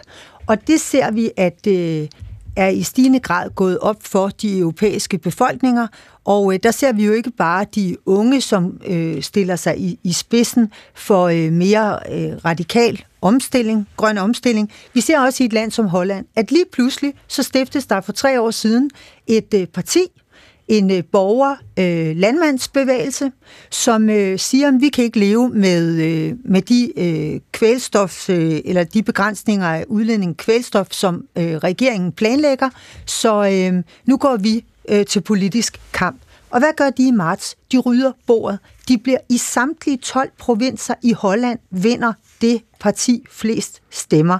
Og øh, da det er provinsrådene, der sammensætter det hollandske senat, tager de 16 pladser ud af 75. Et nyt stiftet parti, det har kun været der i tre år, og dagsordenen er, at den grønne omstilling skal ske på en menneskelig måde. Så har du Spanien, hvor Sandes han har udskrevet valg.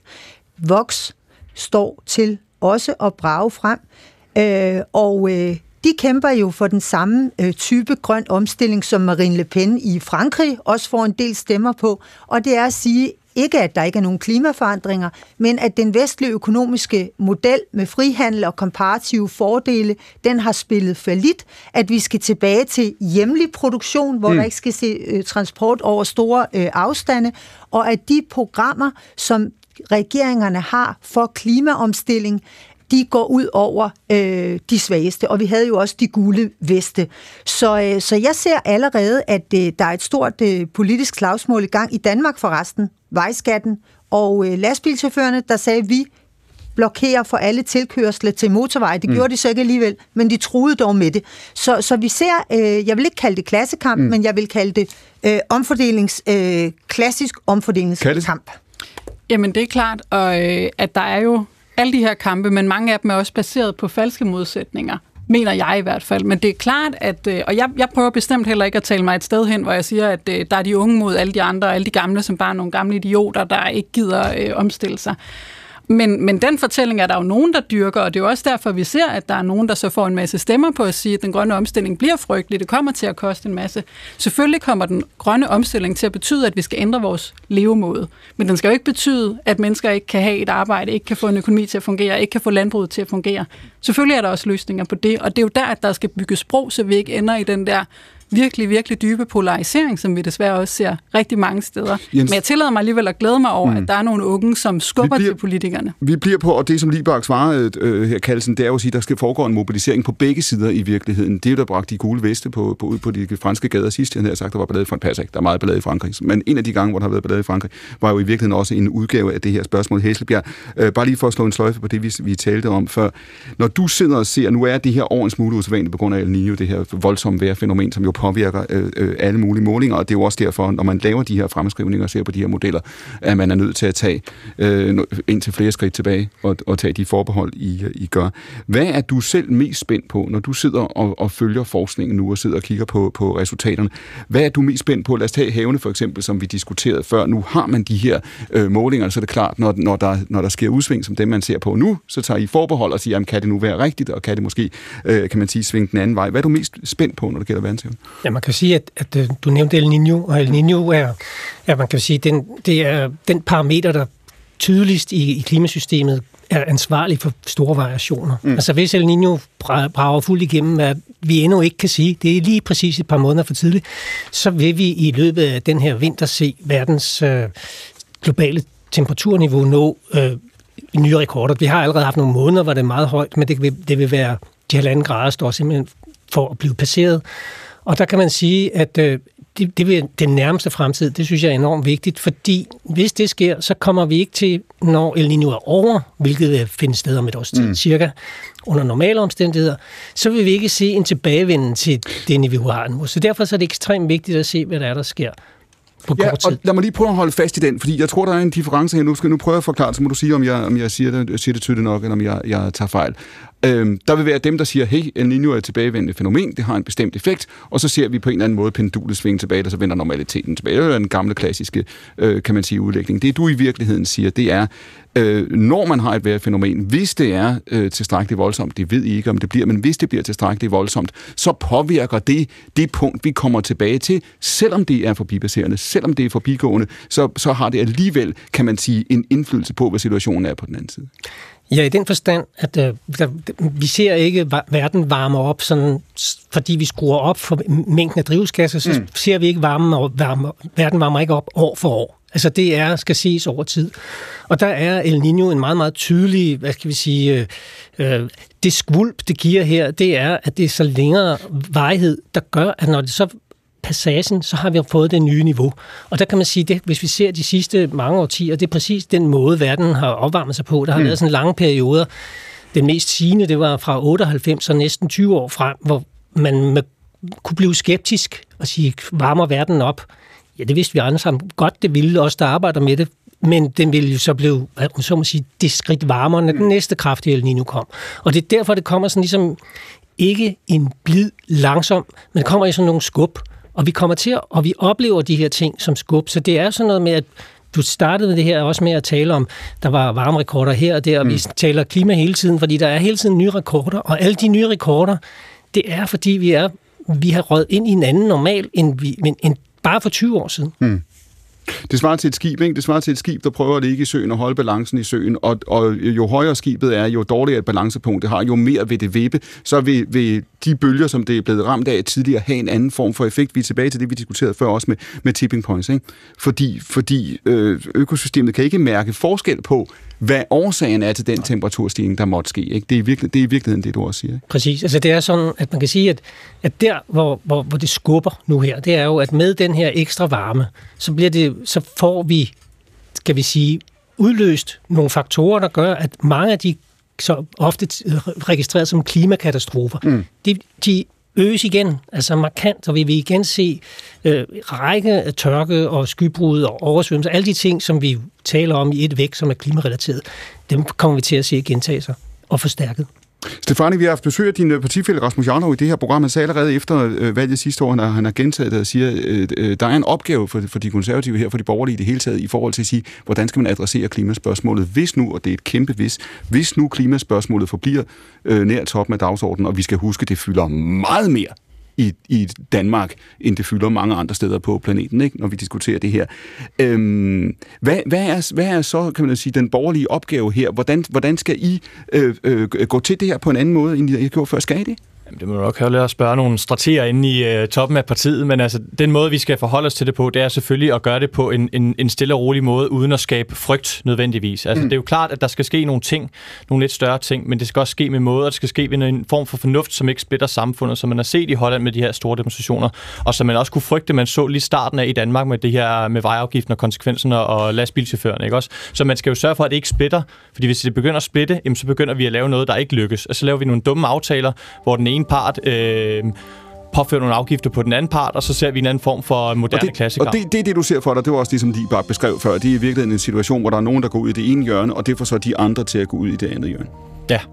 Det siger Kasper Stefani. Han er premierløjtnant. Han er aktiv hos de konservative. Han sidder ved bordet ved siden af anne Sofie Kallesen, der arbejder på at blive spidskandidat for de radikale skal jeg understrege.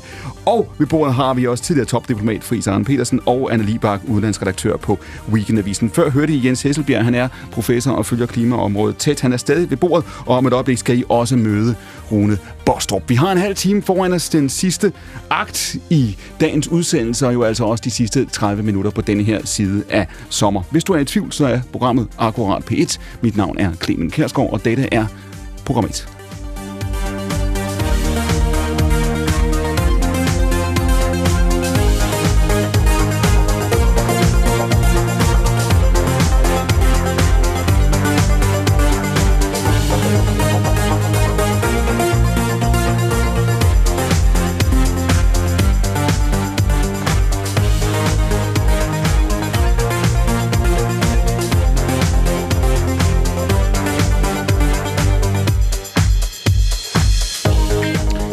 right, Rune Bostrup. Jeg står med den her sammen med Bjarke Dahl Mogensen. Har du skrevet bogen Efter festen? Den har undertitlen Nye veje til et bedre samfund uden vækst. Og forestillingen forestiller et, et, et sugerør i et badekar. Det er også det kloden. Det er kloden, og ja. så er der et sugerør, der viser hvad? Jamen, at vi har jo gennem de sidste 150 år levet gennem en, øh, en fossil fest, hvor vi har trukket, øh, hvad kan vi sige, lagret sollys op i, i, i 10.000 vis af, af, af, af liter. Øh, og, og, og for hver gang vi gør det, så øger vi energimængden i vores atmosfære, som Jens var inde på for lidt siden. Og det har været en massiv fest, der har været vækstforøgende og været herlig for rigtig mange, men, men, men, men som desværre render ud nu, og det bliver ekstremt dyrt, som man Libak sagde for lidt siden, og faktisk skulle ud og, og dekarbonisere vores økonomi og føre til en lang række spændinger. Vi bliver nødt til at tage meget alvorligt. Det skal vi tale om nu, Bjarke Dahl, som du har skrevet bogen øh, sammen med. Han er jo politisk chef i øh, Socialdemokratiet. Du har selv, jeg nævnte det øh, øh, tidligere, du er direktør i Teknologirådet og øh, aktiv i det, der hedder Deltager øh, Danmark. Du har jo fulgt øh, det her i årvis, altså når man har gjort det så længe, som du har gjort. Øh, bogen hedder Efter festen. Hvor længe har du haft, øh, Rune Bostrup, hvor længe har du haft denne her idé om, eller denne her opfattelse af, at det du lige har beskrevet, at det er efter festen nu, altså at vi er vågnet op til en regning. Hvornår fik du den sådan fornemmelse, eller den oplevelse af, at det var sådan? Jamen på den ene side er jeg vokset op i et hjem, hvor jeg lærte om ozonlaget og alle mulige andre problemstillinger, ja. øh, hvad hedder det, mens at, at Jens hvad hedder, var sin tidligere på universitetet sikkert, ikke? Øh, hvor, så, så på den måde har jeg vokset op i et hjem, hvor det har fyldt meget, men jeg tror for, for mig var det at blive far på ny øh, her til en lille søn for to år siden, hvor han kom til, til, til verden i en, en weekend, hvor New York Times skrev med, med nærmest Jesus-typer på sådan øh, et billede af, af brandmænd, der rendte rundt i et hus i flammer og prøvede at slukke en, en kæmpe ildebrand.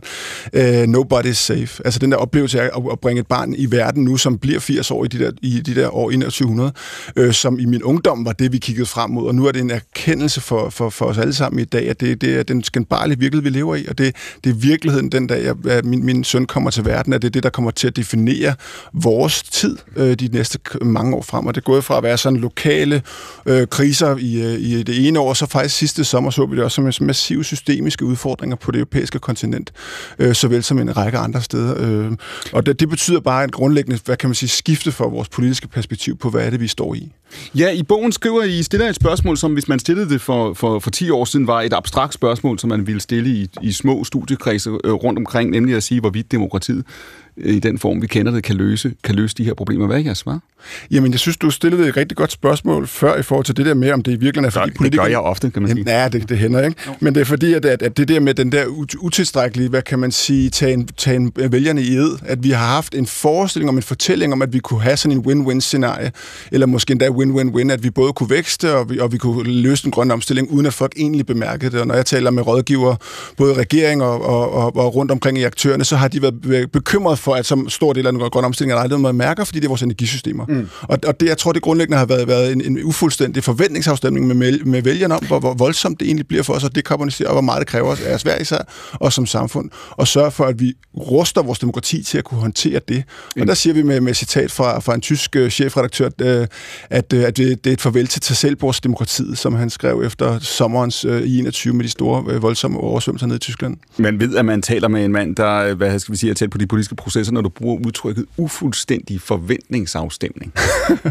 fordi, fordi er det ikke meget, altså det er jo det er et godt udtryk her, ikke? Øhm, hvad hedder det, men, men der, der ligger noget i det her, øh, Rune Bostrup, fordi når man kan sige, når man ser nu øh, på den situation, der har udviklet sig i Frankrig over de sidste fem dage, når man ser på den situation, man har i USA, i det, der bliver altså en, en valgkamp, som jo med meget stor sandsynlighed vil splitte landet yderligere, hvis nogen kan forestille sig det, øh, hvor man kan øh, efterhånden blive i tvivl om, hvilke sygtråd, der holder, holder tingene samlet.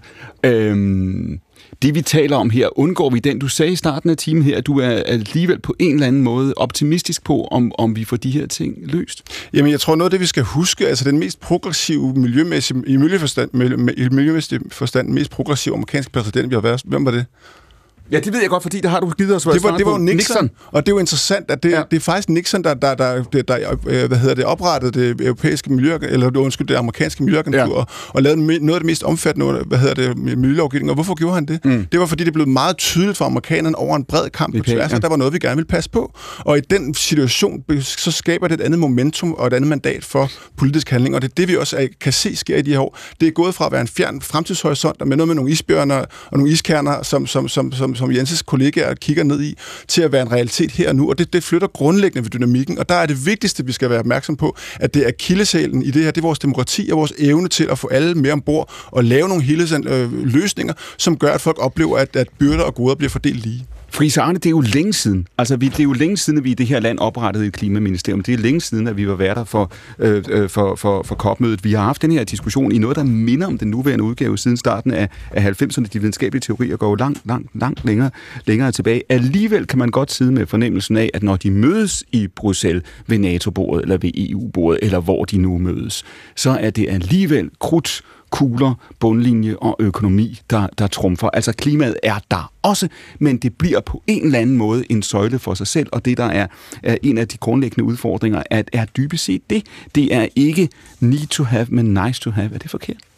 Jamen, jeg er faktisk enig i den beskrivelse af prioriteringen blandt os i Vesten og at vi i virkeligheden har haft nogle fantastiske visionære amerikanske, republikanske, konservative politikere, som Nixon, som John McCain, som var den første amerikanske republikanske senator, der lagde rigtig ambitiøs amerikansk klimalovgivning frem i begyndelsen af 2000-tallet.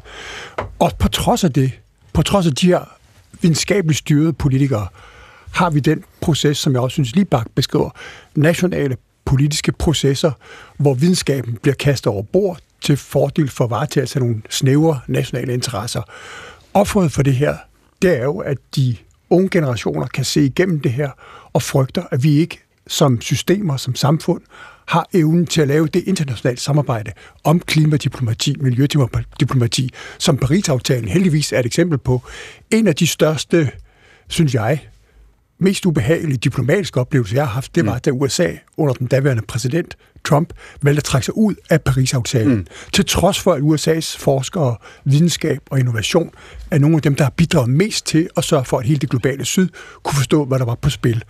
Det vi i dag er udsat for, det er et land som Kina, som mange her omkring bordet, inklusive Anna Libak, elsker at tale ned og se som den største fjende, er i gang med at se energipolitik, klimapolitik, videnskabeligt baseret klimapolitik og økonomisk udvikling som en geostrategisk konkurrenceparameter og udfordrer den vestlige demokratiske verden i den grad, fordi de jo alle sammen er fattigere end os, mange gange fattigere end os, men godt kan se, at hvis de skal nå vores levestandard, så skal de være helt anderledes dygtige til økonomisk, videnskabeligt, klimapolitisk og lave en industriudvikling. Det er det samme som Tyskland med den nuværende, man kan kalde den kedelige regering, mm. der også ser præcis det, du siger, sejdenvendte, det at Tyskland tager som forsvarsaktør en rolle for deres militære rolle i verden, mm. har en regering, der vil lave tysk industri, hvad Europas største industrimotor, om til en mere bæredygtig industri med alle de omkostninger, det har. Det gør formentlig, at de i dag ligger under AFD, som de gør, SPD, altså at de måske mister livet ved det her projekt, og at CDU, de konservative tyske partier, kommer tilbage til magten, måske endda i et samarbejde med AFD, og så får vi lige præcis en nationale kortsigtede betragtning, der offrer, at et land, som er Europas største, med 80 millioner indbyggere, men kun er 1% af verdens befolkning, mm. ikke får lov at være med i det der europæiske projekt, der hedder bæredygtighed. Liban. Altså, jeg synes ikke om, at du siger, at jeg altid vil tage, tale Kina ned. Altså, jeg siger jo heller ikke om dig, at øh, du har et ordentligt varmt forhold til Kina, som har afspejlet sig i Danmarks officielle Kina-politik i de år, hvor du var topdiplomat, og det kunne nogen måske også tage anstød af. Jeg vil gerne sige med hensyn til Kina... du får ordet igen, lad os få et svar fra Frisaren på det. Jeg vil jo gerne øh, sige at spille min rolle som embedsmand og være rådgiver. Men jeg tror, at det har været Folketing og regeringer, der har stået på mål for dansk politik. Det er klart, at man som embedsmand, så sparer man med de politikere, man har, og de skiftende minister, som regeringer øh, bliver sammensat af, og som befolkningen vælger ind i Folketinget. Liber. Med hensyn til Kina, så vil jeg sige, at det kan godt være, at Kina også har fokus på den grønne omstilling og forstår betydningen af det. Også fordi de jo har kæmpet med forurening. Ikke desto mindre er det ikke nogen hemmelighed, at Kina øh, har en stor øh, eksport af... De bygger kulkraftværker i hundredvis på landsplan i andre lande, og også langt færre hjemme hos sig selv. Øh, de er øh, årsagen til, at, øh, at der bruges mere og mere kul øh, i verden øh, man udfaser mm. gas i Europa, og så stiger kulforbruget i Europa. Det skal kineserne ikke have skylden for, men de skal dog have skylden for, at i deres eget øh, land, der har de en stor og omfattende øh, eksport af Og lad os lige prøve at holde fast her, fordi, fordi uh, Frie når du beskriver situationen før, man havde også uh, præsident Bidens CIA-plan, der er jo blevet fremlagt nu for et halvt år siden, som i den grad også har vagt opmærksomhed i Bruxelles, og har, har indskærpet i hvert fald i, i visse lejre i Europa, i hvilke kredse i Europa, at det her bliver et konkurrenceparameter, og at man skal ud og sikre sig øh, øh råmaterialer, man skal ud og sikre sig øh, se, hvad hedder det, værdifulde mineraler og alt muligt andet for at, at kunne holde, holde det her øh, kapløb kørende. Altså i det øjeblik bliver øh, klimapolitik, miljø miljøpolitik, øh, i virkeligheden også en form for sikkerhedspolitik og et, et, et form for konkurrenceparameter. Det er en ting, at tro på at sige, at man kan have aftaler, at man kan have en Paris-aftale, at man kan fastlægge mellem USA, Kina, Europa og andre store aktører, Japan, øh, et vist tempo og et vist ambitionsniveau. Samtidig er virkeligheden jo den, som Anna Libak beskriver, at du har en verdensøkonomi, en forbrugerøkonomi, som, som udvikler sig også ved siden af. Altså man kan opstille et sæt af målsætninger, man kan udvikle en form for, for, for, for teknologi til at adressere dem, men, men samtidig så står vi med en verdensøkonomi, hvor folk kommer til at sige, hør her, så prøver vi at lukke ned i den ene ende, og så ud udvider vi i den anden, og dybest set, så, så, så fremstiller I nogle diplomatiske løsninger, der ikke får, der ikke får holdt udviklingen tilbage, og ikke får bremset det tilstrækkeligt omfang. Det her det er jo super kompliceret, og jeg er så glad for, at du har inviteret Jens Hesselbjerg ind som videnskabsmand og Rune som ekspert på området, fordi der er så meget brug for fokus på det her. Det her, det er det største nationale, internationale udfordringsprojekt. Ikke for Vesten, men for hele verden. Og jeg ønsker sådan set ikke at tale rivalisering mellem USA og Kina, men snarere op, hvad er der af muligheder på trods af de nationale indrigspolitiske mm. risici for en udvikling, der modsætter sig det her internationale samarbejde. Og derfor, hvordan får man det mest vidtgående, progressive klimadiplomati? Hvordan får vi en konkurrence? Jeg synes, det er fantastisk, at Biden har fået med sit flertal i kongressen en klimapakke igennem under den øh, eufemisme inflationsbekæmpelse. Og jeg synes også, det er fint, at de udvikler ny amerikansk elektromobilitet, mm. men det er bare meget sent. Det USA's præsident, tror jeg, i virkeligheden burde gøre, sammen med Kina, Indien, Japan, med Europa mm. ikke mindst, det var at sikre internationale instrumenter, hvor konkurrencen i udvikling af teknologier, der kan hjælpe, afhjælpe nogle af de øh, forfærdelige øh, virkninger, som Hesselbjerg så omhyggeligt har beskrevet her. Med andre ord, at vi får en global form for samarbejde mm. og konkurrence forskellige dele af verden. Og vi kan ikke løse det her alene. Og det er jo det, der er så fantastisk indlysende. Og det er jo der, hvor, hvor jeg tror, man skal passe mm. på at undervurdere nogle af de der autoritære styre. De styrer videnskabsfolk de er ikke i tvivl om, at det er videnskabens dokumentation, der er den rigtige vejledning for, hvordan politik skal se ud. Bostrup, nu, jeg nævner jo før, at din, øh, din medforfatter her er politichef i, øh, i Socialdemokratiet. Vi havde et valg i 2019. Det kom efter en ekstraordinært varm sommer i 2018, der dengang øh, skød klimaet op i, i toppen af forsiden. Det var ikke længe, men det gjorde det. Øhm, der var et klimavalg, hvor man sagde, at nu var det de unge vælgere, der talte jævnfør, hvad Kallesen sagde før. Nu fik man en regering på det tidspunkt, Mette Frederiksens første, øh, som jo i hvert fald, når man spurgte støttepartierne, der skrev under på grundlaget, sagde, at det her det er en grøn regering, det er en grøn retning. Hun er øh, stadig statsminister, det er, er fire år senere. Hvordan kan det være, at de analyser, som I lægger på bordet, og de tanker, som jo egentlig ikke, kan man sige, i deres kerne er nye, hvorfor oversættes de ikke til, til, til mere praktisk politik? Hvorfor kan Klimarådet gå ud og kigge på den regering, vi har, og sige, I er ikke i nærheden af at validere øh, de målsætninger, ligger fra? Jamen, det er, det er et godt spørgsmål. Der er jo rigtig mange ting på spil, og en af, en af hovedaspekterne i det er jo, at der er ikke en meget stærk samfundsinteresse, som bærer klima- og miljøhensyn frem.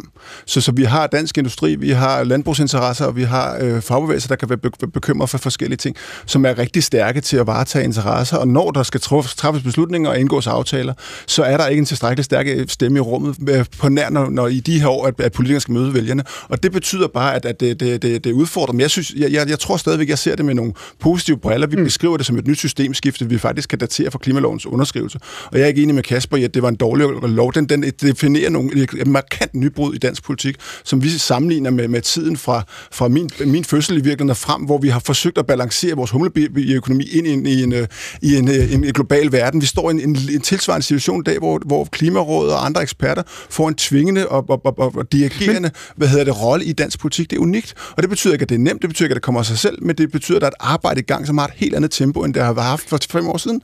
Og det skal vi også, øh, hvad kan man sige, være tilfredse med. Hvis jeg lige påtager mig rollen her som djævelens advokat, jeg er faktisk ikke engang sikker på, om det er det, jeg gør, men man kan sige, at der er et scenarie, urealistisk er det i hvert fald ikke, hvor vi om fem år ser, øh, at de fremskrivninger, som Hesselbjerg taler på baggrund af, de, de, de får ret. Øh, vi kommer til at se det her. Vi kommer til at se det manifestere sig. Øh, vi kommer for så vidt til at se det altså også øh, påvirke os på en, en mere direkte måde, end det har gjort før. I hvert fald blive mere visuelt og mere håndgribeligt, som du selv har sagt. Samtidig med det, så kommer vi også til at se det, som Friis Arne talte om før, som er at sige, der vil være en, en form for diplomatisk øh, øh, indsats på det her område, som vil sikre, at der er en dialog og en eller anden form for overensstemmelse mellem nogle fælles målsætninger. Man kan sagtens forestille sig udviklingen af nye teknologier og alle mulige fremskridt, hvor vi kan vinge af øh, ned på, på rækken af punkter. Men når vi så går ud og måler på, hvor meget CO2 bliver der udledt globalt set, så vil vi se, at de stiger, drevet af den her øh, på mange måder ustyrlige verdensøkonomi, og hvor væksten i mange af de her øh, af verdens lande er svær at forudse. Så vil du stå over for vælgere. Nogle af dem er så ikke så unge længere, kan man sige. Så der vil komme nye unge vælgere til, som vi have oplevet, at klimaspørgsmålet har været i toppen af den politiske dagsorden i noget, der ligner fem år eller ti år. Mm uden at det virker. Så vil de blive bedt om at komme ud, gå ud og, og, og, og, og Men, afgive afsavn og, og betale en pris for en omstilling. Men det er jo den virkelighed, vi lever i. Jamen, det, det. det kan vi ikke vælge fra. Nej. Og det, det er derfor, den forvent, det med forventningsafstemningen er så vigtigt mellem, altså Merkel stod der i 21 at, og kiggede på de der, hvad hedder det, oversvømmelser og sagde til sit folk, ja, ja, ja, mit det tyske sprog mangler simpelthen ord for at beskrive, hvad der lige er sket. Hun mm. beskrev, hvad der ville ske i 95, som den første øh, miljøminister, der op, op, op, åbnede den første kop i, i Berlin. Ikke? Og hun beskrev det meget minutiøst i, i månederne op til, det var præcis 15-20 år senere, at det så faktisk sker. Og jeg tror, hun står retrospektivt og tænker tilbage, gud, der skete noget, jeg faktisk godt vidste ville ske. Og det er et svigt af politisk karakter, som er, er relativt betydningsfuldt. Og det er det, vores politikere har et ansvar for, at, at lave en meget tydelig forventningsafstemning med, hvad har det, vi har forud. Og så skal de derudover systematisk investere i vores demokratiske infrastruktur og vores kapacitet til at opbygge resiliente samfunds, hvad kan man sige, øh, institutioner, der er i stand til at møde de kriser, der kommer. Det er det, vi kunne lære af covid. Der troede man på forhånd, at det var det britiske og det amerikanske mm. sundhedsvæsen, der ville være det stærkeste, fordi de teknisk havde størst kapacitet. Det vi ser, er de, de, de samfund, der klarer sig bedst. Det er der har de stærkeste institutioner til at stå igennem det pres, der kommer fra blandt andet klimaforandringer. Og der er den politiske fortælling mm. og den samlede demokratiske kapacitet til at involvere hinanden i at drøfte og tage ansvar. Det er nøglen. Stefani, der kan jo tegne sig et billede jævnført de advarsler, som du kom med uh, her i starten af time 1. Jeg spurgte dig for lidt siden, hvad skal de borgerlige partier gøre, hvis Rasmus Jarlov har ret i at sige, når man skal uh, uh, tænke nyt, eller man skal i hvert fald kunne, kunne sætte ind på en anden måde på det her felt. Hvordan skal det så uh, uh, uh, se ud? En gruppe af de her vælgere, for hvem det her vil være uh, et vigtigt emne, vil føle, at det er fuldstændig eksistentielt og livsafgørende. Ikke? Altså, der vil være en gruppe af vælgere, som siger, vi er nødt til at gøre det her, det kommer til at have de her konsekvenser, og som vil være ret kompromilløse. Hvor stor den gruppe bliver, det kan vi så øh, øh, øh, vente og se.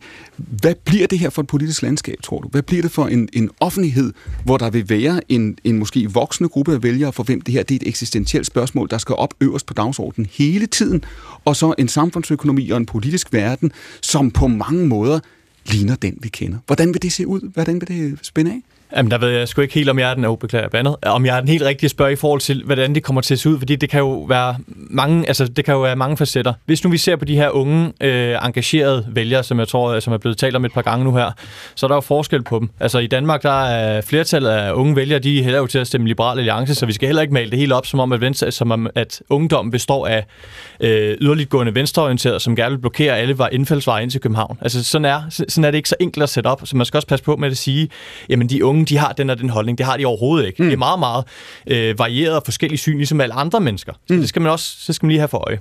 Der er en ting til, når de her unge mennesker, som lad os sige er øh, aktive i uh, Extinction Rebellion og blokerer veje osv., altså hvor meget de kommer alt til at fylde i det politiske landskab i forhold til, hvad de har af krav og ønsker til, at vi stopper udledning af fossile brændstoffer med det samme, det tror jeg ikke kommer til at fylde synderligt meget, når de sådan, når de, om de kommer til at blive aktive i, i partipolitik. Altså det, det tror jeg ikke. Uh, så jeg tror egentlig ikke, den kommer til at ændre sig sådan synderligt meget, udover til, at Kommer man til at se, Kalsen, er der vælgere, som, som bliver skuffet? Vælgere for hvem klimaspørgsmålet er det vigtigste, som, som føler, at de bliver stukket blå i øjnene, og som simpelthen siger, at det kan være lige meget, og mister tilliden til det politiske system? Er det dem, vi ser nu? Er det dem, Stefani taler om, som forsøger at, at, at handle, som de nu gør med de aktioner, som de gennemfører?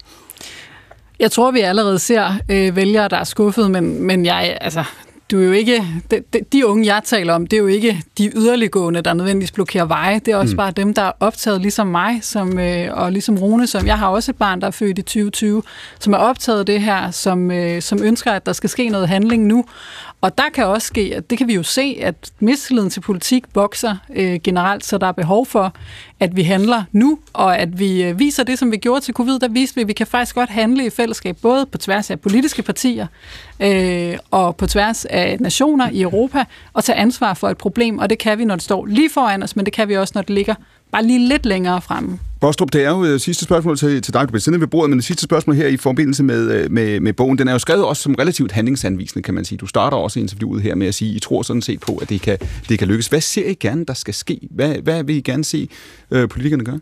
Jamen, jeg, jeg synes, det er jo spændende, at vi også taler jo IP-valg til næste år. Det er noget af det, jeg tror, jeg, jeg har størst forventninger til, og også mest bekymret for i forhold til udsigterne til, hvad for en, et parlament får vi, og hvad for en kommission får vi. For jeg synes, vi skal være virkelig tilfredse med det, der er sket jo på europæisk plan de sidste år. Vi kan se en, en, en 55 for store planer, der kommer midt oven i inflationskrise, og nogle meget store ryg frem på noget af det, vi kan løse kollektivt. Og jeg, jeg har store forhåbninger til, at vi kan lære af nogle af de spændinger, der sker nu og her, i forhold til at investere mere massivt i vores demokratiske inddragelse af borgerne, øh, som som vi, som vi har hjulpet i Teknologirådet, øh, den, den nuværende kommission med systematisk over tid. Og så håber jeg på den anden side også, at vi kan få et, et, et, et af de søjler, som ikke har været i så, så høj vækst, mm. eller så høj, øh, hvad hedder det, omtalt i senere år i forhold til den sociale dimension af det, at faktisk tage alvorligt nogle af de bekymringer, som folk har øh, i relation til, til, til, til den grønne omstilling, men også bredt i forhold til den situation, vi står i nu. Også post øh, en, en pandemi, der var hård for rigtig mange. Ikke? Så der er nogle behov for at se også på den sociale dimension af sikker tryghed ja. og tillid osv. Og med den sociale dimension siger du også, det er jo også en anden måde at sige det på. Det, der er behov for at tale om, hvordan skal det her se ud? Altså hvis, der skal, hvis man skal gøre sig håb om at leve op til de løfter, som man gladeligt udstikker, hvem skal betale regningen? Jamen altså, vi har, vi har jo de bedste forudsætninger af noget kontinent i verden, så må ikke vi kan finde ud af det. De siger Rune Bostrup, han bliver siddende ved bordet. Bogen hedder jo altså Efterfesten med undertitlen Nye veje til et bedre samfund uden vækst. Ved bordet sidder også Jens Hesselbjerg, som I hørte før, Anne-Sophie Kallesen fra De Radikale, Kasper Stefani, som er premierløjtnant, og medlem af de konservative, Fris Arne Petersen, tidligere topdiplomat, og Anna Libak, udlandsredaktør ved Weekendavisen. Vi har 8 minutter tilbage. Jeg kan godt love jer, at vi har flere spørgsmål, end vi har tid til.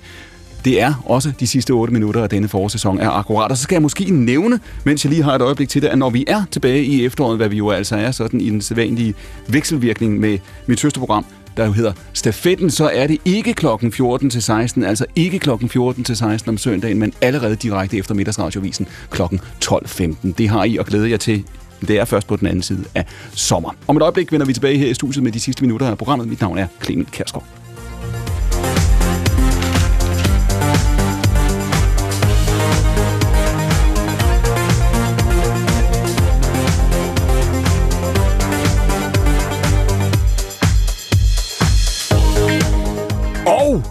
Ja, Anne Lieber, der var mange retninger, vi kunne sende det her i. Nu har jeg faktisk lyst til lige at, at bede dig om at rette blikket hjem mod øh, Christiansborg et øjeblik. Det er som om, at det har været meget stille på den hjemlige politiske øh, front her de sidste uger øh, efter folkemødet. Det var som om, at da diskussionen om, hvorvidt statsministeren skulle stå i spidsen for NATO, den ligesom æbbet ud, så var der nogen, der valgte at gå på en, en tidlig øh, øh sommerferie. Hvad, hvad tænker du, når du sidder og kigger på dansk politik lige nu?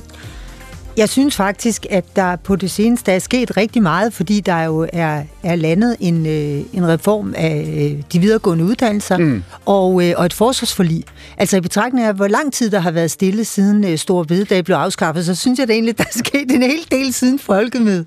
Og nu har jeg ikke nogen her ved bordet, der vil forsvare regeringen, ellers må jeg lige række hånden op, hvis der er nogen, der vil påtage sig den opgave, men vi, vi har jo altså både de radikale og de, og de, de konservative, Kasper Stefan, når du sidder og kigger på regeringen. Køber du den her analyse, som jo i øjeblikket præger opinionssiderne med, at det er en regering, som er sprunget op som en løve og faldet ned som et lam. Der var stor bededag, og siden da så har de skåret i deres ambitioner i øvrigt også, hvad angår øh, kandidatreformen. De har nedskaleret, fordi de ganske enkelt skal, skal vinde indimellem. Jeg tror, at regeringens største problem det er nok at blive enige internt, og så komme frem med et eller andet, som, øh, som skulle være totalt øh, grundlæggende nyt og, og forandrende. Altså, det, det, det tror jeg ikke. Jeg tror, øh, at stor del af baglandet har svært ved at se sig selv i det her projekt, og det er jo nok dem, de skal vinde over først, før de kan have noget selvtillid og komme ud med et eller andet. Altså, jeg tror ikke på den. Anne-Sophie Kallesen, nu hørte vi uh, Bostrup der før siger det her, uh, han er jo ikke for ingenting heller, uh, hvad hedder det, aktiv i deltager i Danmark, uh, uh, siger det her med, det handler også om, hvordan man inddrager uh, befolkningen. Det handler også om, hvordan man får en dialog op med, med, med befolkningen. Tænker du, at befolkningen i Danmark over de sidste halve år føler sig inddraget i de her diskussioner, inddraget i en Ukraine-diskussion, inddraget i en klimadiskussion? Nej, det, det tror jeg ikke øh, generelt set. Øh, det er klart, at vi lever jo i et demokrati, og man har alle mulige muligheder for at tage fat i sine politikere, men, men grundlæggende den måde, som regeringen har ført sin politik på, har jo ikke været øh, sådan til at starte med super inddragende. Og så har man lavet nogle brede aftaler. Jeg synes, det er rigtig godt, at man har lavet et bredt forsvarsforlig, men sådan den, den, det, som vi kalder den almindelige dansker, føler de sig inddraget. Det tror jeg ikke. Øh, og det har man et ansvar for at prøve at gøre bedre, også som flertalsregering. Friis det er snart mange år siden, at man begyndte at tale om i studiet af international politik, og også i forhold til diplomatiet, at man skulle tænke mere i public diplomacy, altså også hvordan man kommunikerede med offentligheden, hvordan man inddrog offentligheden. Man kan jo sige, at nogle af de her dagsordner, Klimadagsordenen kunne være et eksempel. For den til skyld Ukraine-dagsordenen, der kan man sige, at det her det er ikke noget, man kommer til at løse bag de tunge, lukkede, låste egetræsdøre, det er noget, hvor man er nødt til at have befolkningen med. Man er nødt til at få befolkningen til at, at, at, at, at, at stille op ganske enkelt. Ellers kommer man ikke igennem med det, man gerne vil. Nej, men jeg synes, at med min baggrund, at vi lever i et land, hvor det er et stærkt demokrati, stærkt, transparent, ansvarligt, inddragende over en lang periode. Man kan diskutere demokrati teoretisk, hvordan en flertalsregering for første gang i lejlighed i Danmark har inddraget i det her første korte periode. Folketingets andre partier, øh, de er i gang med at prøve, synes jeg, i det, der er positiv parlamentarisme, og vise, hvordan en flertalsregering kan øh, fungerer, og skal derfor lede.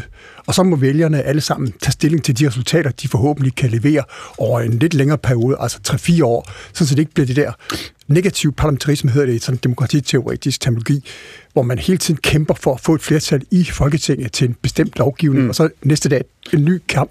Det gør, at statsminister og alle de strategisk tænkende ministerier bliver for forpligtet til at kæmpe om inddragelsen, meningsmålingerne på kort sigt, og ikke tænker på, hvordan skal Danmark se ud om fire år, når de skal stå til ansvar for Lad os lige prøve, uh, der bare Anna Libak, super kort spørgsmål, den, og så sender jeg den over til Bostrup. Super kort svar på det her, fordi det er jo præcis sådan set, hvad statsministeren sagde. Det er jo præcis, hvad Lars Løkke har, har talt om. Det er jo forsøget på at sige, at vi kan ikke ligge under for den her turbulens. Vi kan ikke være, som amerikanerne siger, i en evig valgkamp, hvor vi i USA jo øh, går til valg hvert andet år. Vi er nødt til ganske enkelt at give os selv et andet rådrum, selvom regeringen øh, står, hvor den har stået de sidste halve år. Er der en mulighed for, når vi nærmer os et valg, så vil vælgerne se på det og sige, at det er fornuftigt.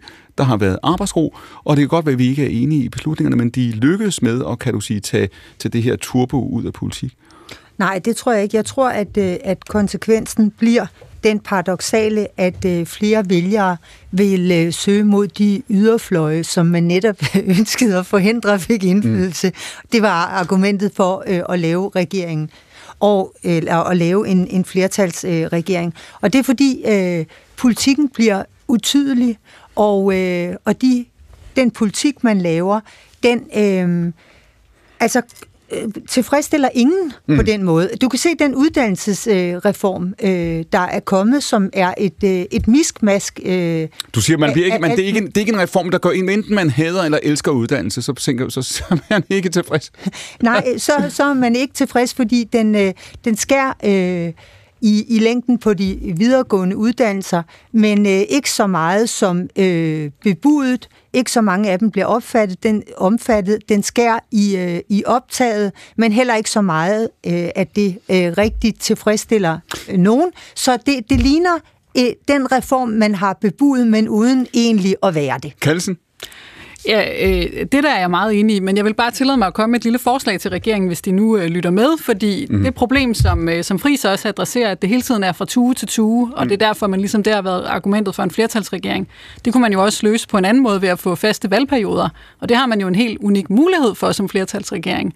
Så bare øh, et, øh, altså, jeg mener det helt alvorligt. Det er et kæmpe problem for vores demokrati, at vi er så bange for. Jeg har jo selv prøvet det at sidde der. Ja. Hvornår kommer der valg? Hvordan kan vi gennemføre lovgivning? Og man er hele tiden ligesom i fare for, at nu bliver det her afbrudt lige om lidt.